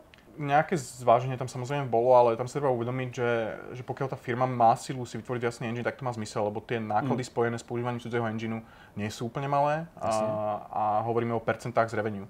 To, čo dneska vidíme v hernom priemysle, kde sa, kde sa zvrhla vlna toho, že kto koľko dá developerom, keď Steam mm-hmm. znížil vlastne svoj ratio, keď Epic Store otvoril a chválil sa tým, že koľko dávajú, keď GOG, nie GOG teraz, to bol ten Discord. Discord, keď povedal, mm-hmm. že bude to Shop, 10%, Myslím, že to bude ako téma, téma tohto roka ako dosť veľká a aj tá firma musí zvažovať, lebo každú jednu vec, ktorú zakomponuješ do tej hry, to stojí častokrát percenta z revenue. Hmm. Takže použiješ, ja neviem, teraz si keď sám Speed 3 to asi nemá na percentá, ale použiješ hociakú inú third party technológiu, aby si uľahčil tú prácu, stojí ťa to percento z revenue. Hmm. A potom zistíš, že dáš 30% z týmu, 20% na dane, 25% dáš na, eh, na všetky lípky, ktoré si vlastne ako do toho dál a zistíš, že ako developer dostaneš prostě 20% alebo 15%. To je je hrozně málo. Eh, Ty jsi zmínil ty obchody, to je vlastně taky docela dobrý téma, protože eh, tvůj pohled je určitě taky cený a my se na to koukáme samozřejmě pohledem naším jakoby analytickým, dejme tomu novinářským, ale eh, jsou tyhle ty procenta těch jakoby dejme tomu jednotky procent, eh, pro ty firmy opravdu tak jako stěžení, tak, To je eh, úplne tak, kľúčová tak záležitosť. To je A- presne dôvod, prečo vidíš dneska, že všetci si otvárajú vlastné story. Preto to spravila Bethesda, preto to robí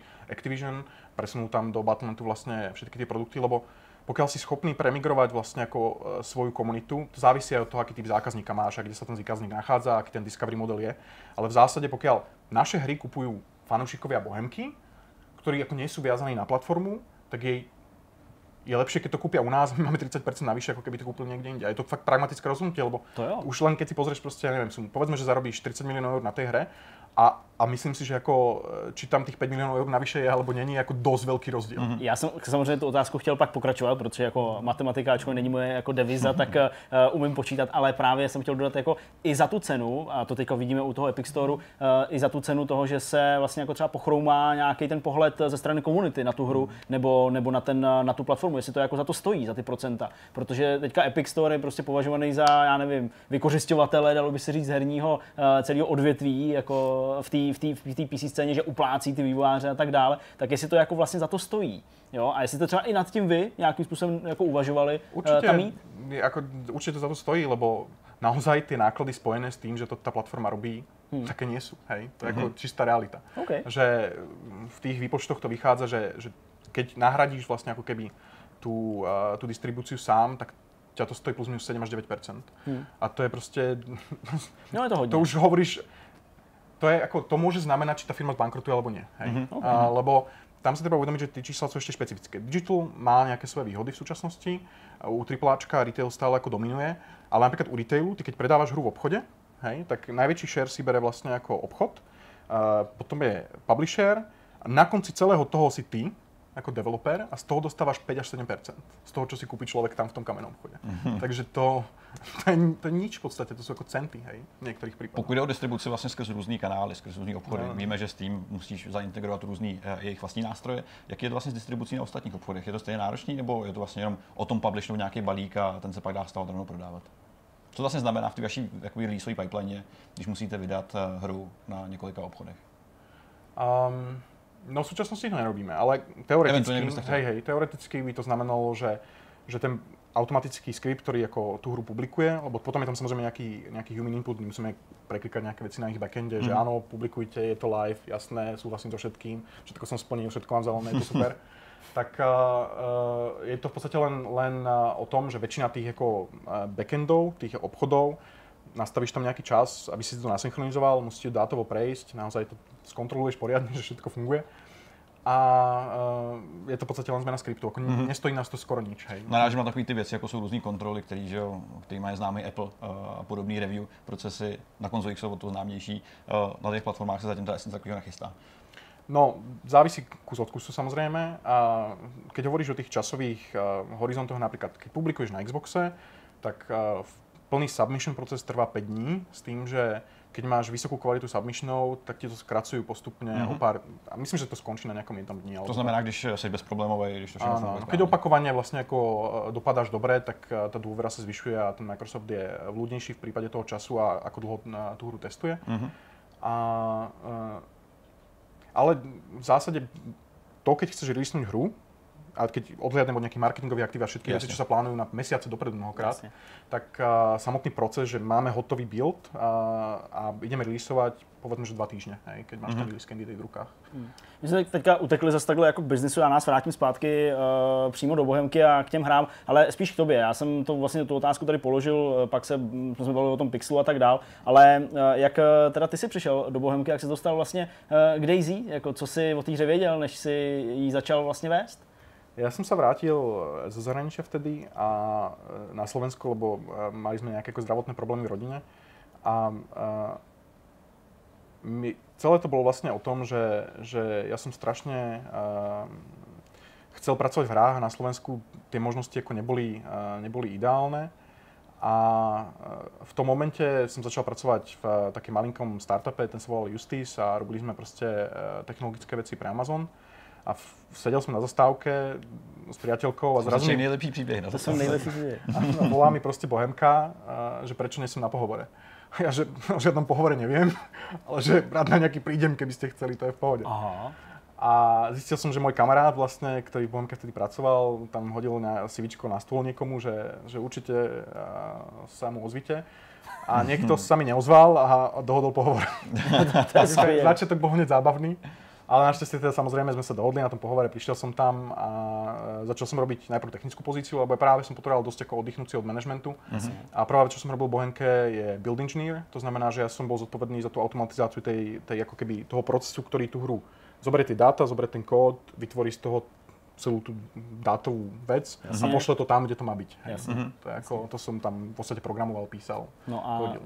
Eh, jak pak teda vedly ty, ty, ty cesty dál od tohohle z toho jakoby uh, spodku, čímž neříkám, že by to byla jako špatná pozice nebo něco takového, ale přece jenom uh, oproti Project Leadu je to trochu níž. Já jsem měl většinou strašně série, když věci se nedějí tak, jako mají. A já jsem taky ten proaktivní debil v tomto. Jo, tak, tak, uh, tak já jsem se na to pozrel a nepáčilo se mi to, tak jsem, uh, tak jsem do toho jako začal mm, tu šťuchať a povedal jsem nějaké svoje názory. No a vyústilo to v to, že som skončil v tej produkcii, a, alebo asi mi bolo naznačené, keď to tak strašne sere, tak s tým niečo sprav. Aha. A uh, tak som s tým začal niečo robiť a pracovali sme s kolegami, aby naozaj ten proces tej vývoja tej hry uh, v prípade Daisy, lebo to bol naozaj ako guerilla vývoj na začiatku, mm-hmm. predsa ten tým bol malinký, bolo to proste 8 až 10 ľudí a vzniklo to proste značenia, vieš, ako no, to nejak moc neplánoval na mhm, začiatku mm-hmm. asi. A uh, ono, tie hry sú predsa len o tom nadšení. V končnom dôsledku Sú. proste to robíš preto, že ťa to baví a, a tie chyby proste budeš robiť, lebo na, na, na žiadnu, akože na výrobu hry neexistuje proste návod. To, to ti nikto nepovie, jak to robiť. Väčšinu tých vecí si zistuješ sám mm, a väčšinu tých tém sa aj tak musíš, eh, musíš naučiť a vylámať si na tom zuby. Takže eh, bol to postupný proces, takže som prestúpil do produkcie, neviem, koľko som bol na tom Build Engineer, možno rok, alebo tak nejak. Mm-hmm. A potom z Associate Producer na Lead Producer a potom na Project Lead vlastne. Mm-hmm. Takže máš... ako v podstate v tomto managemente potom už ostal. No. Pak už to, už to drží, že? Mm-hmm. Uh, ty máš to taky štěstí, že dokážeš porovnat herní průmysl s tím, s tím řekněme, normálním softwarovým průmyslem. Mm-hmm. Jsou nějaký specifika z pohledu tebe, jakoby technického člověka, který jsou jiný v herním uh, průmyslu a právě v softwaru běžným? Um, tak komplexita je enormně, enormně vyšší. A dneska, keď uh, robíš testovanie nejakej bankovej aplikácie, pozrieš sa na bežný test case, v nejakom proste klasickom enterprise uh, bullshite a, a zistí, že OK, test case má 7 krokov, klikni na toto, klikni na toto, klikni na toto, sprav toto a kým to všetko funguje, tak je to všetko pohode. Hej. Väčšinu toho si naskriptuješ, zautomatizuješ a nemusí to nikto vôbec klikať. Mm-hmm. Prídeš do herného priemyslu a zistíš, že, že crashuje vám proste herný server. A teraz ako prídete na to, pozrieš na ten kostek, čo sa tam asi deje, zistíš, že to pracuje s nejakým predmetom, asi to s tým predmetom nejako súvisí a potom mesiac sa snažíš vyriešiť, čo sa tam deje, aby si ten crash ako zavrel a nakoniec zistíš, že, že to, to repro na ten crash je 25 krokov a, a vyžaduje to, aby ten jeden hráč stal tam, druhý tam, ten žral jablko, hen ten proste si klakol zároveň, čo on žerie jablko a, a pritom si proste dal baťoch dole, alebo niečo proste. A to, to sú veci, ako ktoré nevymyslíš, nenasimuluješ a, a chalanom, ktorí v QA proste robia, to nezávidím, to je fakt ťažká robota. Proste mm-hmm. je, to, je to zložité, je to náročné a veľa ľudí si myslí, že testovanie hier je zábava, ale keď ty prídeš ráno do práce, niekto ti povie, že túto kadibudku budeš otvárať 3000 krát, kým nekrešne kvôli tomu otvoreniu dverí, tak sa z toho zblázníš. Jak, jako... V IKEA takový ten stroj, jak tam sedá na ty, na ty, na ty křesla. Uh, pro spoustu lidí je právě třeba ten, uh, to, to QA, teda testování těch her, uh, takovou tu jako vstupní branu, nebo si to aspoň myslej. Uh, jsi třeba schopný uh, z pohledu konkrétního, to znamená uh, z pohledu lidí, kteří u vás testují uh, Daisy, říct teda, uh, co ta práce obnáší a možná třeba i jako těm lidem trochu vysvětlit, že to vlastně není taková jako sranda, že hrajou hru. Um, tak prvá vec, je naša firma medzinárodná, tak prvý, prvý, prvý requirement je určite angličtina. Ten človek musí vedieť hovoriť anglicky alebo byť schopný sa dohovoriť.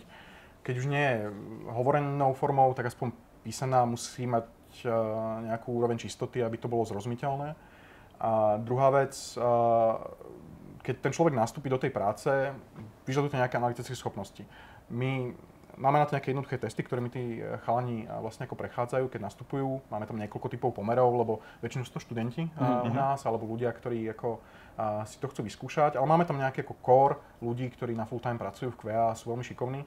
No a tá práca je samozrejme um, vychádza z nejakých ako priorit. Takže my ráno na základe nejaké ako agilné metodológie učíme nejaké priority pre testovanie, sú nejaké test casey, to sú popísané vlastne ako bloky ako by tá hra mala fungovať. Uh-huh. Hej, že neviem, base building funguje takto. Uh-huh. Toto mu spravíš, takéto recepty sú tam, toto by sa malo diať. Uh, je tam celý popis vlastne ako keby toho.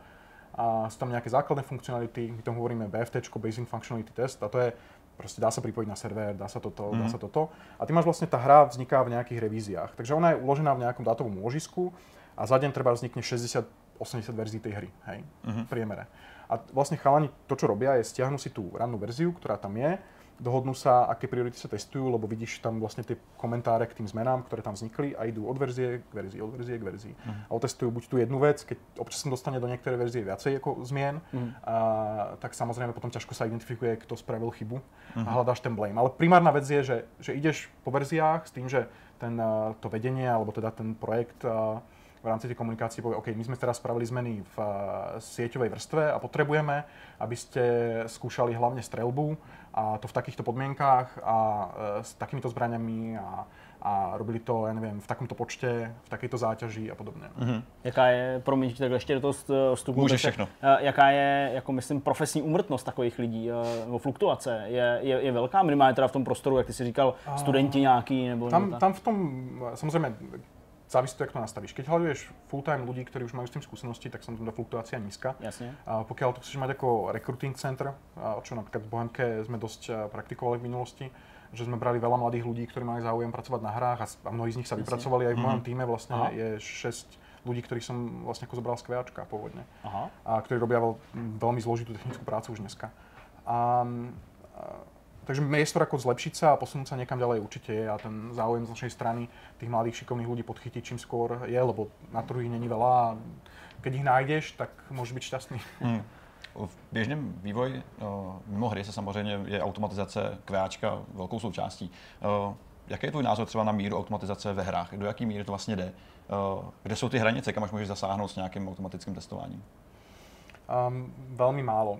V podstate práve, keď som popísal tú komplexnosť uh-huh. tých situácií, ktoré niekedy nastanú v tej hre, zvlášť uh, v multiplayeri, lebo single player uh, má nejaké ako svoje výhody v tomto, tak uh, ten priestor tam je v podstate malý. Ako, ty môžeš mať nejaké subčasti technické, kde tomu, čo sa hovorí unit testing, sa dajú unit testovať vlastne ako len tie bloky, ale pretože tých faktorov, ktoré vchádzajú do tej jednej situácie, povedzme, že to bola simulácia teda, a máš jeden ako tik toho frameu, kde sa odohrá všetky, všetky tie výpočty, ktoré súvisia s tou simuláciou a prichádzate zo všetkých tých modulov, takže to, to neotestuješ nikdy mm. ako v uh, reálnych podmienkách a mnoho multiplayerových projektov, ako si asi uh, všetci všimli, je, že Diablo 3 launchovalo, nedalo sa pripojiť na servery. A celý problém bol v tom, že, že keď napríklad máš multiplayerové hry a máš login systémy, to znamená, že sa niekam prihlasuješ a autentifikuješ svojim účtom, tak ten open out alebo autorizácia loginu na základe nejakého kľúča, um, to držíš session a to, to je limitované na sieťové karty a strašne zle sa to škáluje,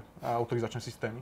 Takže ty máš vlastne ako, um, pretože to centralizovali a išlo im to zo všetkých hier, neoddelili to, tak to začalo ovplyvňovať samozrejme ostatné produkty a museli tie veci klouzovať. Mm-hmm. A to sú vlastne také ako poučenia, ktoré zistíš, že keď sa to naozaj stane. To, sa, to, to, to, to sa nedá nejak ako predpovedať. Jasne. A preto ten live je jediný spôsob, ako...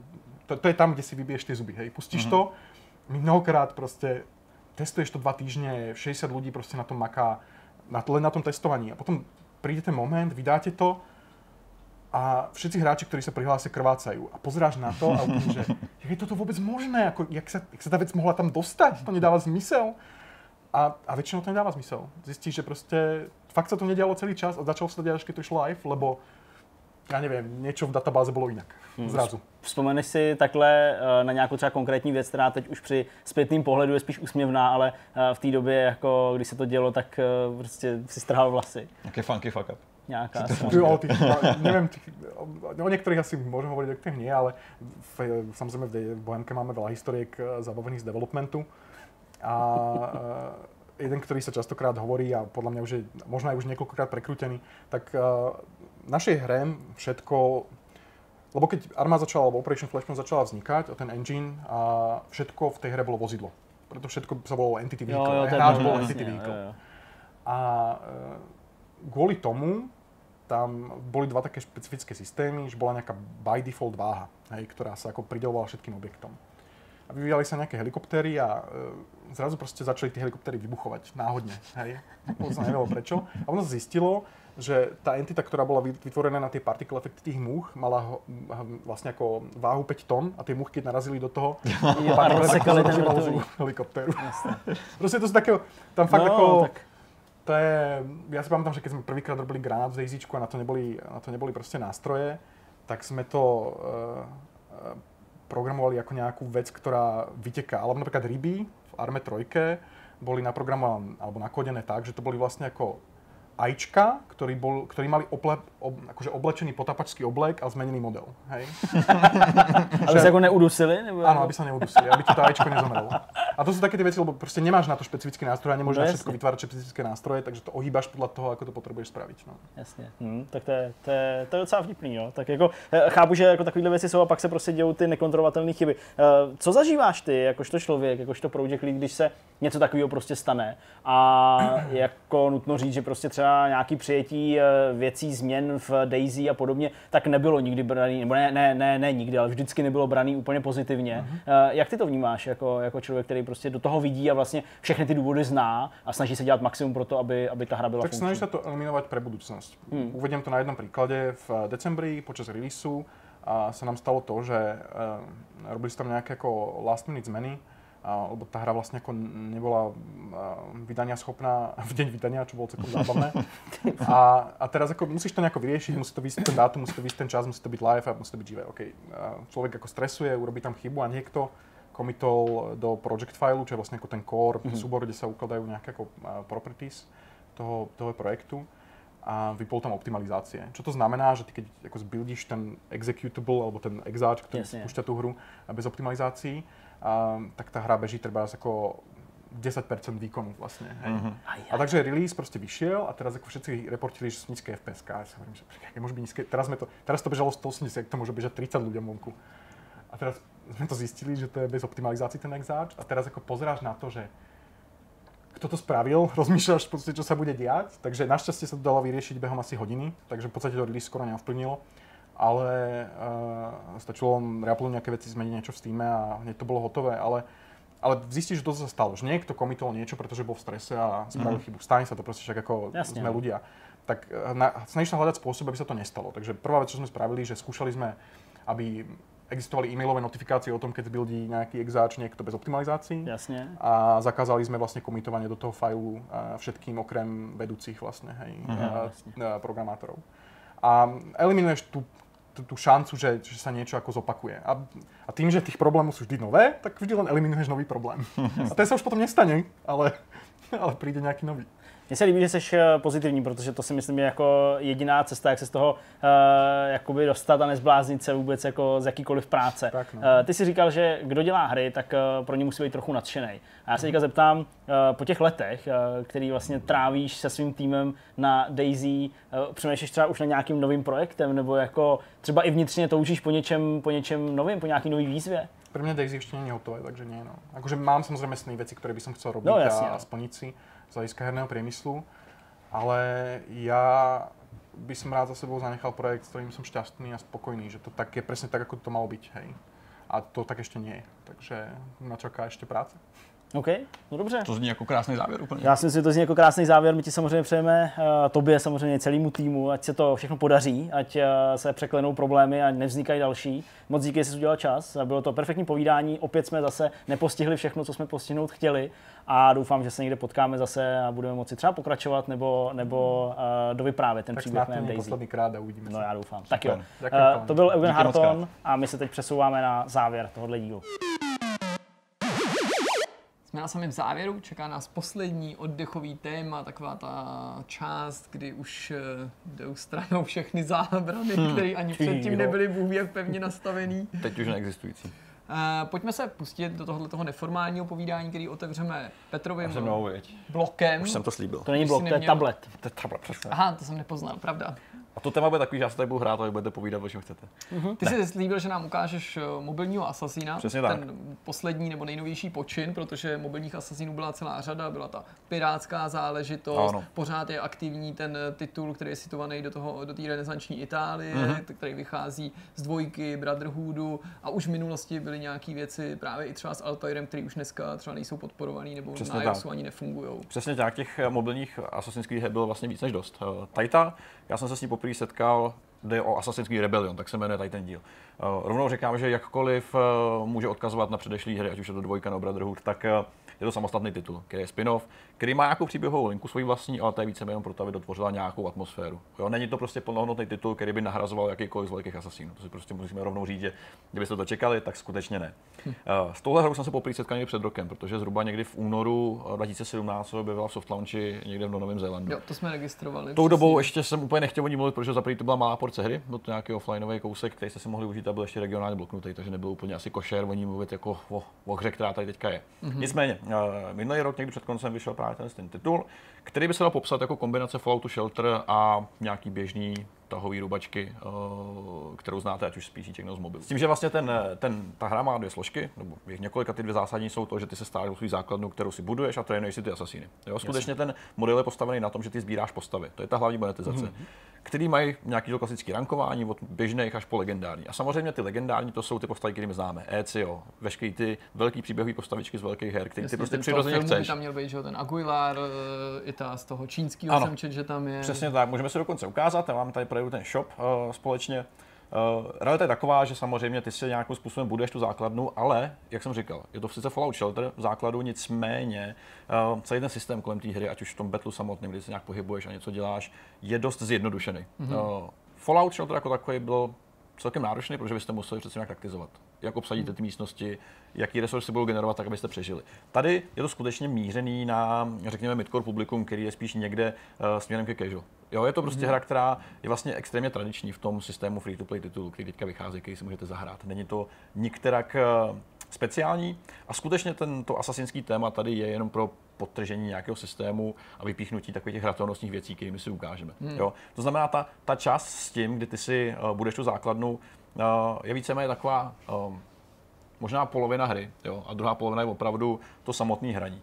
Uh, pokud jde o o tu stylizaci, která je dost jakoby extrémní a dost odlišná, tak už ta trošku napovídá tomu, co vlastně reálně, nebo na koho vlastně cílí tahle hra. Jo? Protože skutečně byste si mohli myslet, že to nejsnažší přece bude, mám Assassin's Creed hru, dělám ji na mobily, tak ji ukážu všem těm hráčům, kteří hrajou velký, uh, poslední dva tituly, které třeba vyšly, že jo? a že to je automaticky vítězství. Já si to úplně nemyslím, protože to, jak se prezentuje právě tenhle ten díl, je dost drasticky odlišný od toho, co je venku. A nehledím na to, že je to prostě velký hlavy, takže velký, to- už, už vizuálně prostě si musíš říkat, že tady to prostě nesedí. A mě by zajímalo třeba v tom, uh, v tom samotném principu, kdy ty někomu ukážeš nějakou reklamu, hele, máme tady novou, novou mobilní hru, uh, pojď si taky zahrát, tak jaký je ten vlastně propad těch lidí, kteří přijdou s očekáváním z velkého asasína si něco zahrát a nejenom zjistí, že ejhle, ono je to vlastně něco úplně jiného. Jo, že sice máš velkou značku, která funguje, na kterou lidi slyšejí, ale současně ta likvidita lidí, kteří přijdou, bude extrémně vysoká. Protože současně ta hratelnost není nikterak hluboká. Je to všechno záleží Hmm. na šancích a na hodu kostkou. Jo? Tady vlastně není žádný velký skill uh, zahrnutý do té hratelnosti. Jo, ty si prostě rozhoduješ o tom, co uděláš a každá ta akce má nějakou šanci, že buď to vyjde nebo nevyjde. S tím, jak ty postavy vlastně levelíš a vylepšuješ, tak současně s tím se zvyšují ty šance, že to prostě ustojíš. Ten, eh, ten přístup je extrémně jednoduchý, nicméně ten, řekněme, první dvě, tři hodinky hraní jsou vlastně docela fajn, člověk si trošku odpočine a tím, že je to free to play, tak nemůžete udělat chybu, že si to prostě zahrajete. Jo, Nic vás to nestojí, investice je téměř nulová. Kdybyste se teda rozhodli uh, nakoupit něco za 2000 na začátku, tak to samozřejmě trpět budete, ale není to úplně nutné. Teďka ukážu tu bojovou část, která vlastně uh, je celkem vtipně udělaná, je docela 3D, takže to vysaje baterku během vteřiny, takže musíte hrát opravdu rychle. S každou postavičkou, eh, který mají několik tříd a který vlastně rozhodují o tom, jak budete hrát, si můžete rozhodovat v tom samotném prostředí, jako využijete. Jo, tady třeba vidíte s tím, eh, s tím Assassinem, což je můj tady bezejmený bandita, který ho můžete jakkoliv využít. Buď to můžete útočit napřímo, nebo se snažit využívat těch prostředí. Jo, a jak vidíte, tak eh, teďka mám třeba 60% šanci na to, že bych, že bych mohl uspět v tom, v tom konkrétním kroku. Jo, což je typický tahový prvek.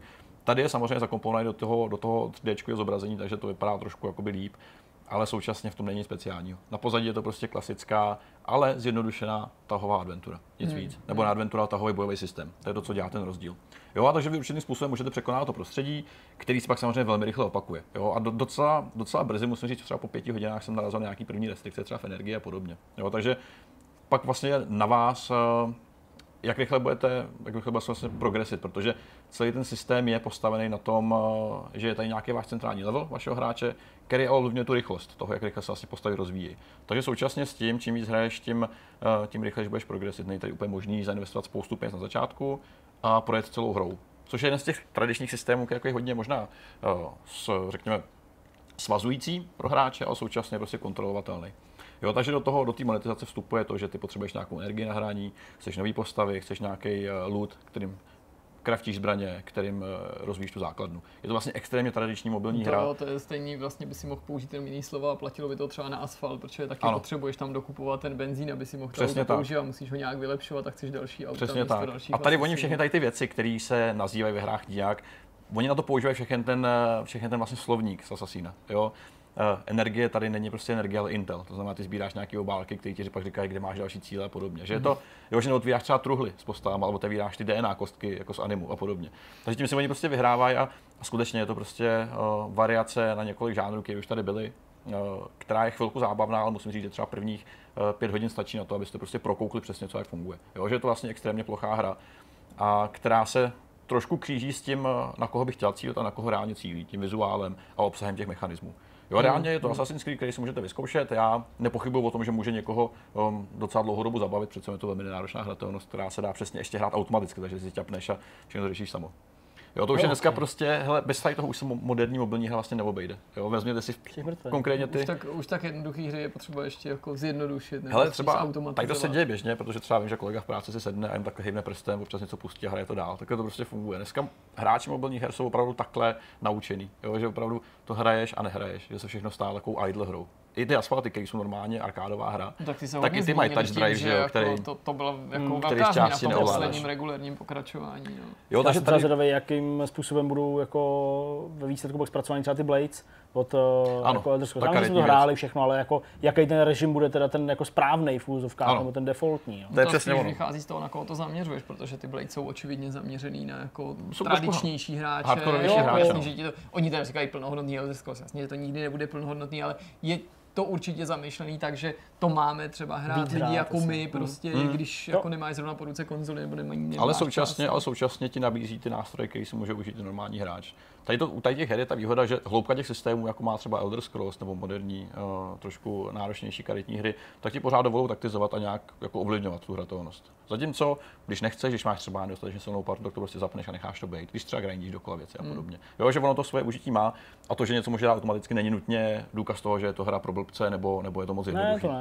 Ale uh, ten Assassin jako takový uh, nějak to funguje, ale říkám, není to prostě na dlouhý hraní. No. Je, to, je to jedna z těch uh, tradičnějších free-to-play her, uh, kterou byste si určitě mohli zkoušet už jenom, protože prostě zdarma, stáhnete to a už uvidíte rovnou, jestli, jestli bude bavit nebo ne. Je to prostě další, další rychlokvaška, co si No ten, kdo by hledal tradičnější eh, záležitost, co se týče Assassinu a přesto na mobily nebo na tablety, jak pořád je tady ten, já nevím, jaký to má podtitul, je to situovaný právě do té renesanční Itálie Hmm. a je to paralelně s tím zatím k dispozici. Je to starší titul, ale pořád, pořád podporovaný, že na rozdíl od těch ostatních, který jsme tady jmenovali, ten ještě není zaříznutý. Jo. Když se dáš Assassin's Creed do App Store, tak tu hru Ještě snadno najdeš. řada prostě. věcí, řada věcí. Takže tady to je, tady to je jedna z těch mojich věcí, který- kterou teďka hraju. Snažím se ještě tomu nějak přijít na kloup, ale bohužel není to fakt snadný. A co se týká mého druhého, tak navážu přímo. Druhý zážitek, velmi krátký. Tak hele, ve svých 27 letech To už je tolik, budu, jo. fakt jsem svině stará, budu nosit rovnátka nakonec. Ne, Byl jsem vole u zubaře v pondělí a shodli jsme se, nebo já chci takový ty kolem ty- hlavy. Kolem Ty hlavy. Jo, takový já ty nic takový ty prostě... Jako Takovou tu krabici na sobě. Ty Hele, fakt musím, no, protože jsem ukázal se, že mám vole zuby jako kůň, tak to musíme srovnat, no, ty vole. máš Teďka- oči jako že je to- že je fakt tvý zuby hrozně zajímají. Máš tak pořád. Duška. Nemá fakt křivý zuby. Současně je to teda hnusný esteticky, A s což jako dělat i takhle jako v dospělém věku. No je to drahý akorát, to je ten jediný No, rozdíl, jako jako, že Nebo kdybych si jako dítě nechal to dát, prostě kladivem a dát si porcelán. takhle se to domlátit. Ne, jako prostě je to hnusný estetické a současně mi teda říkala, že třeba na levé straně mi dolíhají jenom dva zuby. Takže reálně koušu jako dvouma zubama, jak, jak tvakačka na lístky, prostě jenom takový to, když jako Aha. spojíš. Jenom to, tak to si Takže- řízek. Takže do dvou měsíců tady budu s drátama v tlamě, takže doufám, že budeme všichni jako hodný na mě, nebudete mě Takže budeš mít... To by bylo skvělé, když si na to zvykneš, že jo? Přesně jako to dají těm bezzubým ty, tu, tu náhradu. Já a jsem zjistil, že dřív jsem se tomu bránil, mi to teda jako doktorka vnucovala, No tak takovým těm co právě jde, tak Ty o jak 10 mají- let mladší, že jak jo? mají ve třelci. Uh, mě vlastně doktorka nutila ty, ty rovnátko strašně dlouho a říkám, ty vole, ne, budu za debila, se mi budou všichni smát. A když už jsem dospěl tak daleko, že už mi to vlastně úplně jedno, tak prostě tady budu s drátama a budu mít Jak dlouho to bude trvat? To všechno zjistím. A Ale to trvá třeba půl kolikrát, roku, no? kolikrát. Já jsem Půl tam roku? jako jak dlouho. To půl roku, to půl rok, roku, rok roky. možná, no. No. Záleží na tom možná, jak rychle budou utahovat. Když třeba budu rychle platit, tak by mohli a budu mít tak držku skřivenou. Nevím, nevím, Tak těším to se na to můžu docela. rovnou ne, to nalepí a prostě to utáhnu na ten Tak tvár. to mohli tahat třeba štípačkama ty ty zuby rovnou tak k sobě. Ty, No takže to bude, to byl můj to zážitek z toho, z toho týdne, no. Bohužel. Hele. Uh, OK, to bude já, já drahý, už to nebudu dál. jsou rozhodně- drahý. Hele, já si Ale myslím, že jako tohle drahý. bude tématem hele, následující vidcastu, takže To to, já teďka... problém. Projedem, to bude Já každý si- díl report ze zubů. Co to je za debila? Ty nemá prostě. zuby ten nebo to budeme my tady řešit, jako jak to pokračuje se zubama. Hele, je to fakt problém je ta cena, teda říkal, kdybych to samozřejmě nechal dělat jako dítě, tak, eh, tak je to, že pojištěna ti uhradí víceméně všechno. Já už to bohužel, Já to jsou ty strašně lame, no, ty prý jako pomáhají, ale nejsou až tak dobrý, no. Tam musím mít prostě zadat No to- na to- to A nejvíc se bojím toho, že nebudu moc chlastat. To se docela jako bojím, že by to třeba mohlo mít, možná, eventuálně, já nevím, chlastat, ale Asi ten, na chlast to ten, nevadí. jako. ten materiál, a nebudu moc žrát takový ty věci, které žeru, což Ale bude jo, trošku jo. těžký. Budu si no. mlejt Ale oni no. teďka Holkám dělají-. Teď jsem právě koukal, no, no, OK. Co holkám, kluku? No, fakt, ale ne, ale teďka jsem četl, že jsou i nějaký takový jako, jako neviditelný rovnátka ve smyslu To toho, je že na, jsou... na tu zadní stranu, ne? Možná. Ne, Jirko, kurva, nešaj na mě. Teďka dělá, že se ti to nelíbí. Ano, teď jsme na kameře přece, Jo. že jo. Ne, ale chtěl jsem říct, ne, že jsou normálně jako nalepený ze předu, klasicky, Jasně. ale že prostě jsou z nějakého jako průhledného nějakého plastu nebo nějakých těch, Hmm. takže to jako není tak moc vidět, jako, jako to bylo, tak to jestli možný. takový. Já bych, je, No, jako tebe tak- bych, tebe bych třeba, třeba na maskáčový nebo nějaký takový. kámo, digitál, lísteček tam mít. Kdyby ti to třeba svítilo, bys třeba Ne, mohl ne. si číst. No, Ne, nebo to nějaký asi- jako blikání, taková diskokoule. Třeba jako, jako kit, jako to Mít auto. tam že normálně letky, no, letky tam mít, tam je to blikalo. A že bych tam mluvil, jako no, tam vždycky nějaký název. To ne, No, no, to se asi tam nedočkám. nahodit něco, když by tě někdo prostě štval, Fuck bys tam off. neser jenom. Nebo... Fakt.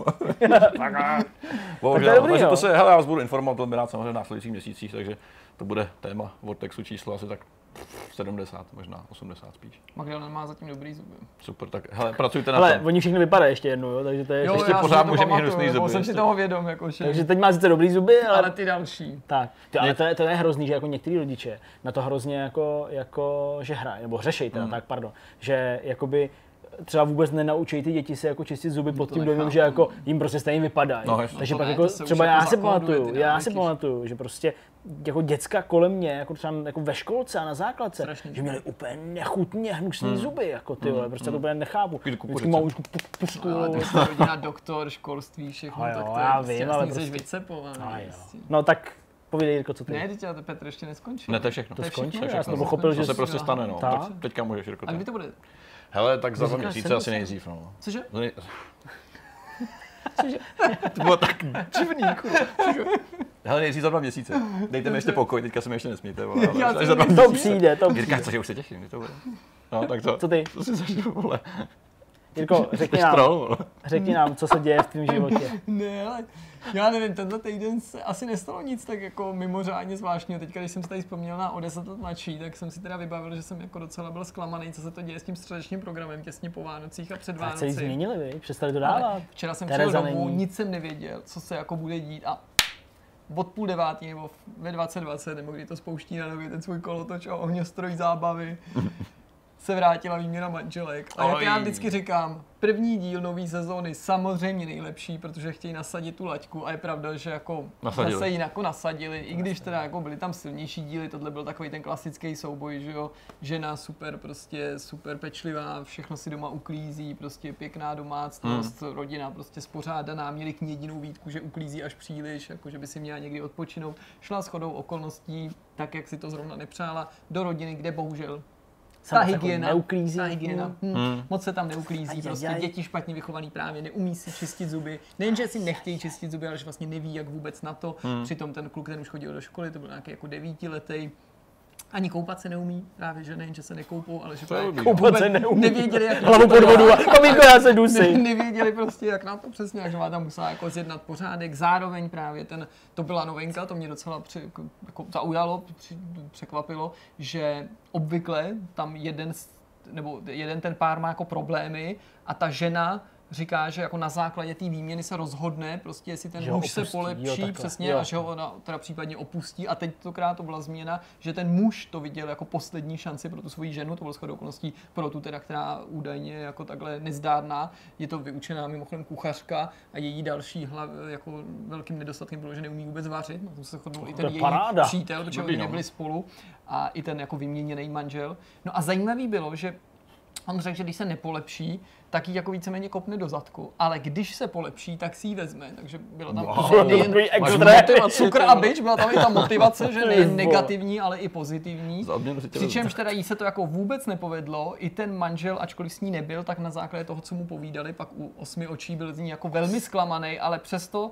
se rozhodl, jako že je to takový ten asi jako, mm, já nevím, jak ty, v té bance, že jo, ti pořád věří a furt ti chtějí dát ty další půjčky, takže prostě řekl, že si ji přesto vezme, jako tak jako podmínečně a vystrojí si tu veselku, protože Hmm. on věří, že to zvládne. No ale abych to tak jako neschazoval, ta paní pak jsem se dočet, musel jako hned vymobilovat, že jo, co se stalo jako po tom natáčení, to vždycky úplně ta doba, že jako z toho měla i nějaký psychický problémy, že se jako bála, co tomu pak řeknou sousedi, jak to Mm. tak bejvá, že jo, Mm. co, jak, tam, jak tam v té televizi bude vypadat, ale je teda vtipný, jak už to jako jde mm, jako vyčíst, co se tam stane, jako v těch některých momentech, třeba když se schylovalo k těm jako k té konfrontaci Mm. finální těch dvou párů, tak to už úplně dokážeš jako dovodit, co z nich kdo bude říkat a úplně bylo jasný, že vlastně všichni budou tepat tady teda tu nezdárnou ženu, která jako špatně vychovala ty svý děti.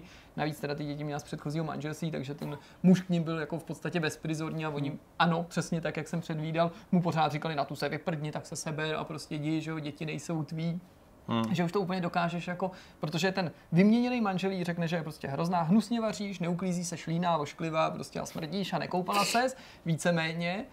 Ten eh, skutečný manžel, tak ten to ví, ten nic říkat nemusí, že jo, ten už to řekl předtím. A ta manželka, ta jí samozřejmě dá taky kous, protože ta, to celý postaví na tom, přijela jsem k tobě, měla jsi tam prostě špínu, nic tam neměla připravený, tvý děti nemají ani bačkory, což teda Hmm. tam skutečně padlo, to není jenom, že bych si to vymyslel.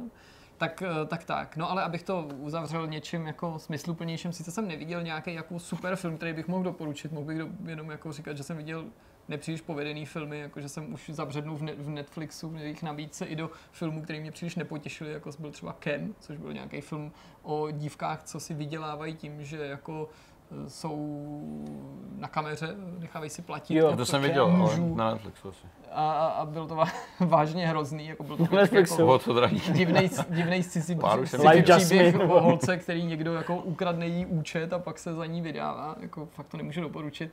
Takže bych vás vlastně odkázal na jinou věc, která mě tenhle týden zaujala, kterou jsme zpracovali v článku na webu, v případě, že ho nikdo nečet. A to je téma, který se objevilo na ornitologickém webu americkým, kde se jeden z ornitologů pochválně vyjádřil o Red Dead Redemption 2 a to mě teda jako nesmírně zaujalo, takže jsem ten text jako vytěžil a ty základ, zásadní části, protože ten původní článek je opravdu dlouhý, jsem, jsem přeložil, protože to je strašně pěkný, jak takhle nějaký odborník si všímá na těch našich oblíbených hrách úplně jiných věcí, hmm. než který samozřejmě dokážeme docenit my.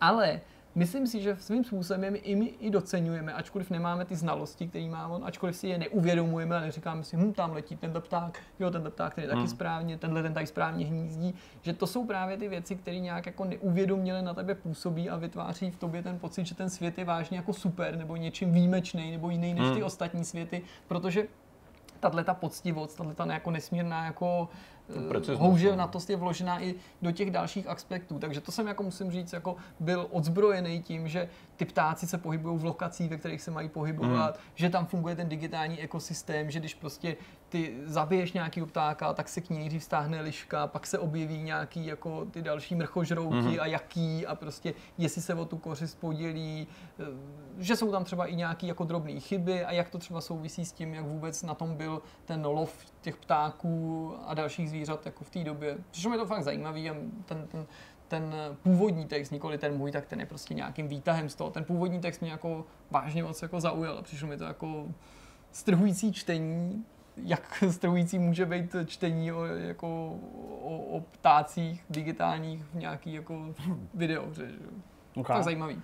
No tak eh, já jsem jako tady mohutně přemýšlel, co, co bych eh, tady jako hodil a vlastně se ani nechci nějak jako o tom rozkecávat, protože zatím mám za sebou jenom jako, jako dvě návštěvy, ale já jsem, já jsem začal chodit plavat, No ale pl, pl, pl, plovat v Radlicích. Já doufám, že teď tam někoho potkám. tam Ale nahoře tak na tom kopci. Teď všichni tam začnou Já tam plovat. taky chodím, kolem teda. kolem, kolem Já se někdy budu koukat jako okno. Já jsem jednou byl v Radlicí, takže taky to je skoro to v podstatě chodíš plavat do Radlic. Super. No jenom jako, je to Super. prostě vtipný, že tak eh, každý lázně fungují tak nějak jako podobně všechny, že jo, Eh, takže jako si osahat takový ty, takový ty věci typu, lidi. ale ty lidi ani ne, ale jako prostě, eh, kde, kde jako přezůvky a, a jakým způsobem fungují teda ty, ty jako čipy nebo Jo, to nějaký klíče. první, když se jo, takový to, takový to jako první. kam mám teďka. První plavání bylo jako úplně super. Uh, bolelo mě celé tělo, Hmm. ale, ale bylo, to, bylo to jako dobrý. Já jsem totiž eh, strávil hroznou dobu předtím, a tím myslím hroznou dobu třeba, nevím, od, eh, od Vánoc do jakoby toho pondělka, tohohle z toho týdne, kdy jsem tam šel poprvé, tak jsem strávil jako eh, teoretickou přípravou na YouTube, jak, správně plavat jako prsa, jo? Mhm. jakože jako technicky správně. Takže teď jako na to dohlížím. No a včera, když jsem tam byl, chci chodit pondělí, středa, pátek, Tady jsem včera byl, tak jsem na to jako tak, tak technicky dbal, tak strašně moc, na to jako finální třeba propínání těch, těch jako nohou, až jsem ty vole dostal křič Křič tady do lejtka, no. ty vole, tak v půlce toho bazénu. To je nejhorší. To jsem vždycky Tak to jsem tak nějak jako doplácal, ty jako na. Aha, tak jsem tam protahoval tu nohu, všichni tak jako koukali, vole, co se to jako děje. Všichni takový ty borci, prostě takový ty, jak tam plavou, ty vole, prostě. Ani se, ani, se jako, ani se jako vlnka nehne. No a já prostě vůl tam ty vole, takhle chodím plavat. Ale baví mě to, je to hrozná, je to jako zábava a, a, a, doufám, že to bude jako zábavný a přínosný taky pro To určitě bude. můj, Budeš eh, vole, můj to je- dechací systém a takový ty věci. Super. Máš koupací čepici, Zdeňku? Chceš ji vidět? No jo, chci. ne, ne, nemám koupací čepici. To se může doma jenom bez koupací čepic. No hele, to se může. Rozhodně nejsem jako jediný, kdo ji nemá. Pár těch největších borců v lajně číslo jedna, číslo dvě, která se jmenuje kondiční plavání a rychlé kondiční plavání, zbytek je pro Jsou- pleby. Ty mají arénu. Tak ty tam prostě jedou, jako opravdu to je jako fakt, eh, jako jsou schopní, já nevím, za, za 12, 14 sekund ten 25 vteřin, eh, 25 sekund, eh, metrovej, vteřinový, sekundový, 25 metrový bazén jako přeplavat, jo, mě to, mě to trvá teď v tuhle chvíli 38 vteřin vždycky. jo. To je dobrý ještě.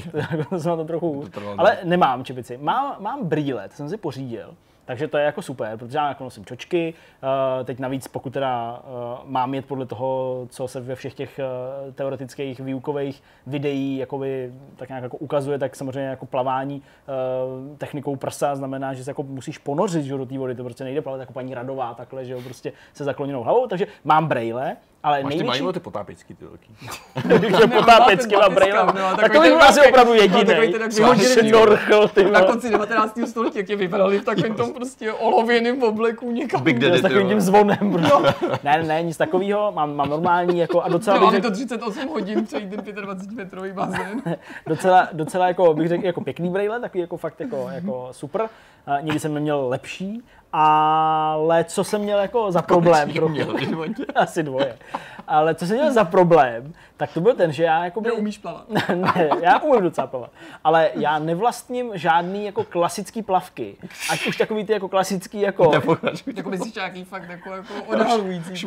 ne jako klasický plavky, tím myslím prostě jako, jako tanka. sli- Ježíš Maria. Ne, tak jsou, jsou úplně nejzákladnější plavky, jakoby prostě standardní plavky jsou, že vypadá jako slipy. Ne, ne jako No boxerky, právě, ale jako no. slipy. Pak jsou ještě plavky jako, jako boxerky, že jo, které jsou prostě krátký, jo, ale jsou, jsou, jsou boxerky. Ale já nemám ani ty slipy, Máš ani ty ani ty boxerky. Jak Já mám, vodu vlastně. pozor, já mám takový jako, jako relativně krátký kraťasy, třeba jako nad kolena kraťasy, že to nejsou nějaký takový ty dlouhý, Hmm. jo, široký, jsou prostě relativně jako na moji nohu přesně a mám, mám tak, ale měl jsem fakt strach, protože jsem se nikdy na internetu, protože jsem tak Sheldon, jo, jako, jsem se prostě koukal na ten, na ten jako řád toho, toho plavání, tam co jako smíš a nesmíš mít, jo, a tak jsem se koukal, protože ve spoustě těchto z těch jako bazénů to zakazujou. Mhm. A je to zejména jako v letních měsících, že jo, často jakoby, aby, aby tam lidi, kteří jako přijdou v těch plavkách, de facto, tam aby jako nešli rovnou Mhm. do toho bazénu v tom a zase neodešli a tak dále.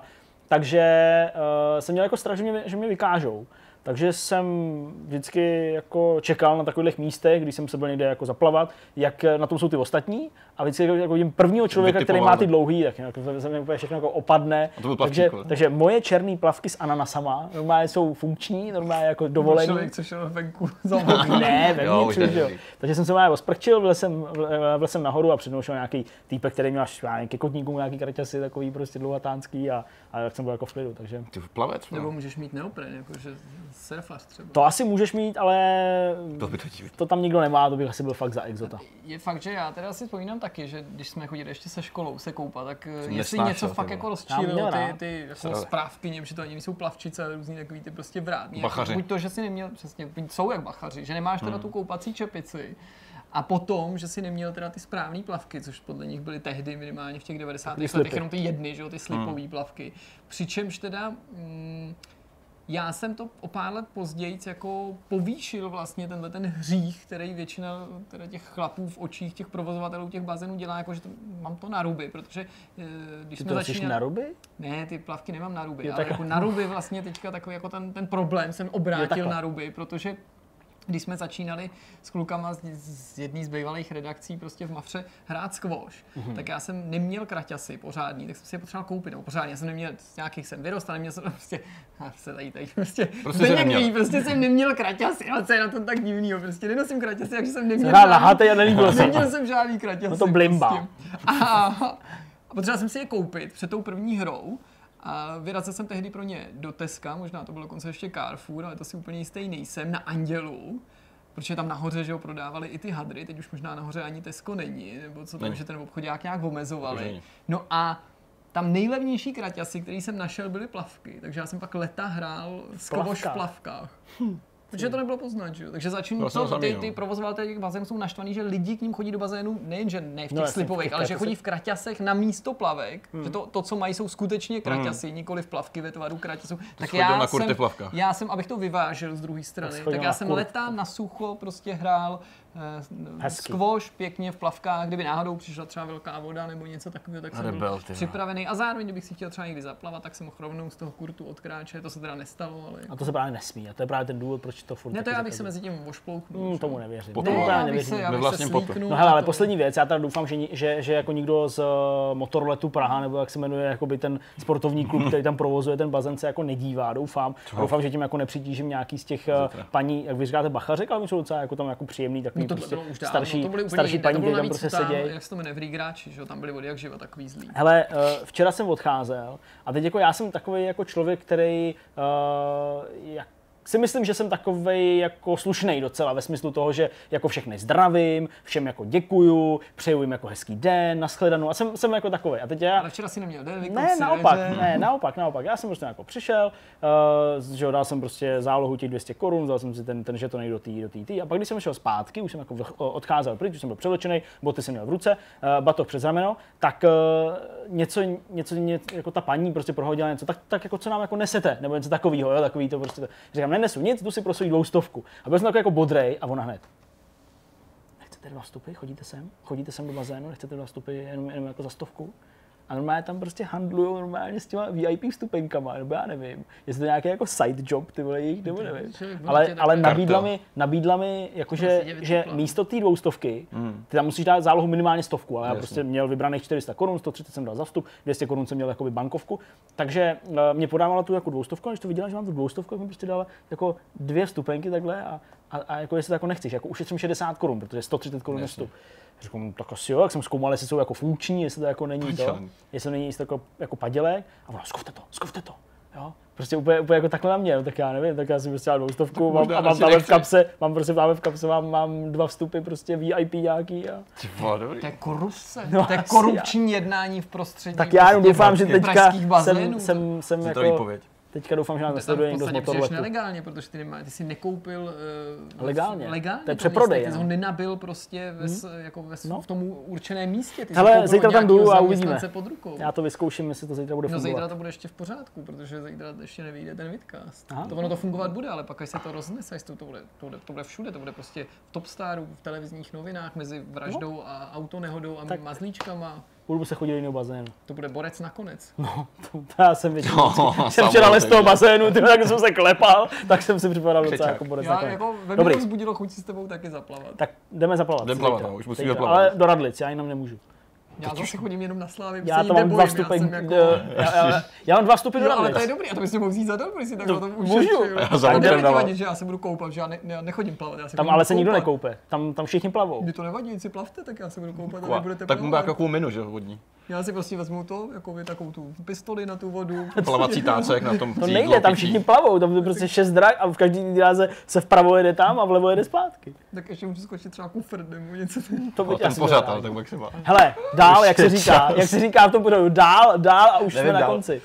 Uh, jsme na konci, 66. 66. hezký, Jo, určitě. ty asi jo, ty čísla nám dávají. Nebo, jo, Ne, jo, 66. 66. Asi jo. Je to 66. ten je na konci, je pondělí pro vás, pro nás je čtvrtek, proto jsme takový rozjařený. Doufám, že eh, vás čeká příjemný týden a doufám, že se zase za týden uvidíme tady u toho pořadu, Hmm. tady společně s Petrem. Eh, Jeho návštěva je vždycky jako takovou významnou událostí tady u nás. No a já vám vlastně můžu říct, že dneska, v pondělí, pokud všechno proběhlo, jak proběhlo, tak vás eh, asi čekalo v průběhu dne, doufám, že už to viděli na Facebooku, třeba pokud to bude publikovatelný, takový jedno vtipný video, eh, který se vztahuje vlastně k nám a k Vortexu. A bude takový situační. A vůbec nebude připravený, ale bude takový vtipný, si myslím. A bude hrát na pozadí znělka Patá Mata. Taky jsem si to tak nějak A víc vám, toho, víc vám toho asi nepovím v tuhle chvíli. Mějte se moc hezky, uvidíme se u Vortexu, u Vidcastu zase za týden a jinak v průběhu celého týdne u dalších našich videí. Ahoj. Shledanou.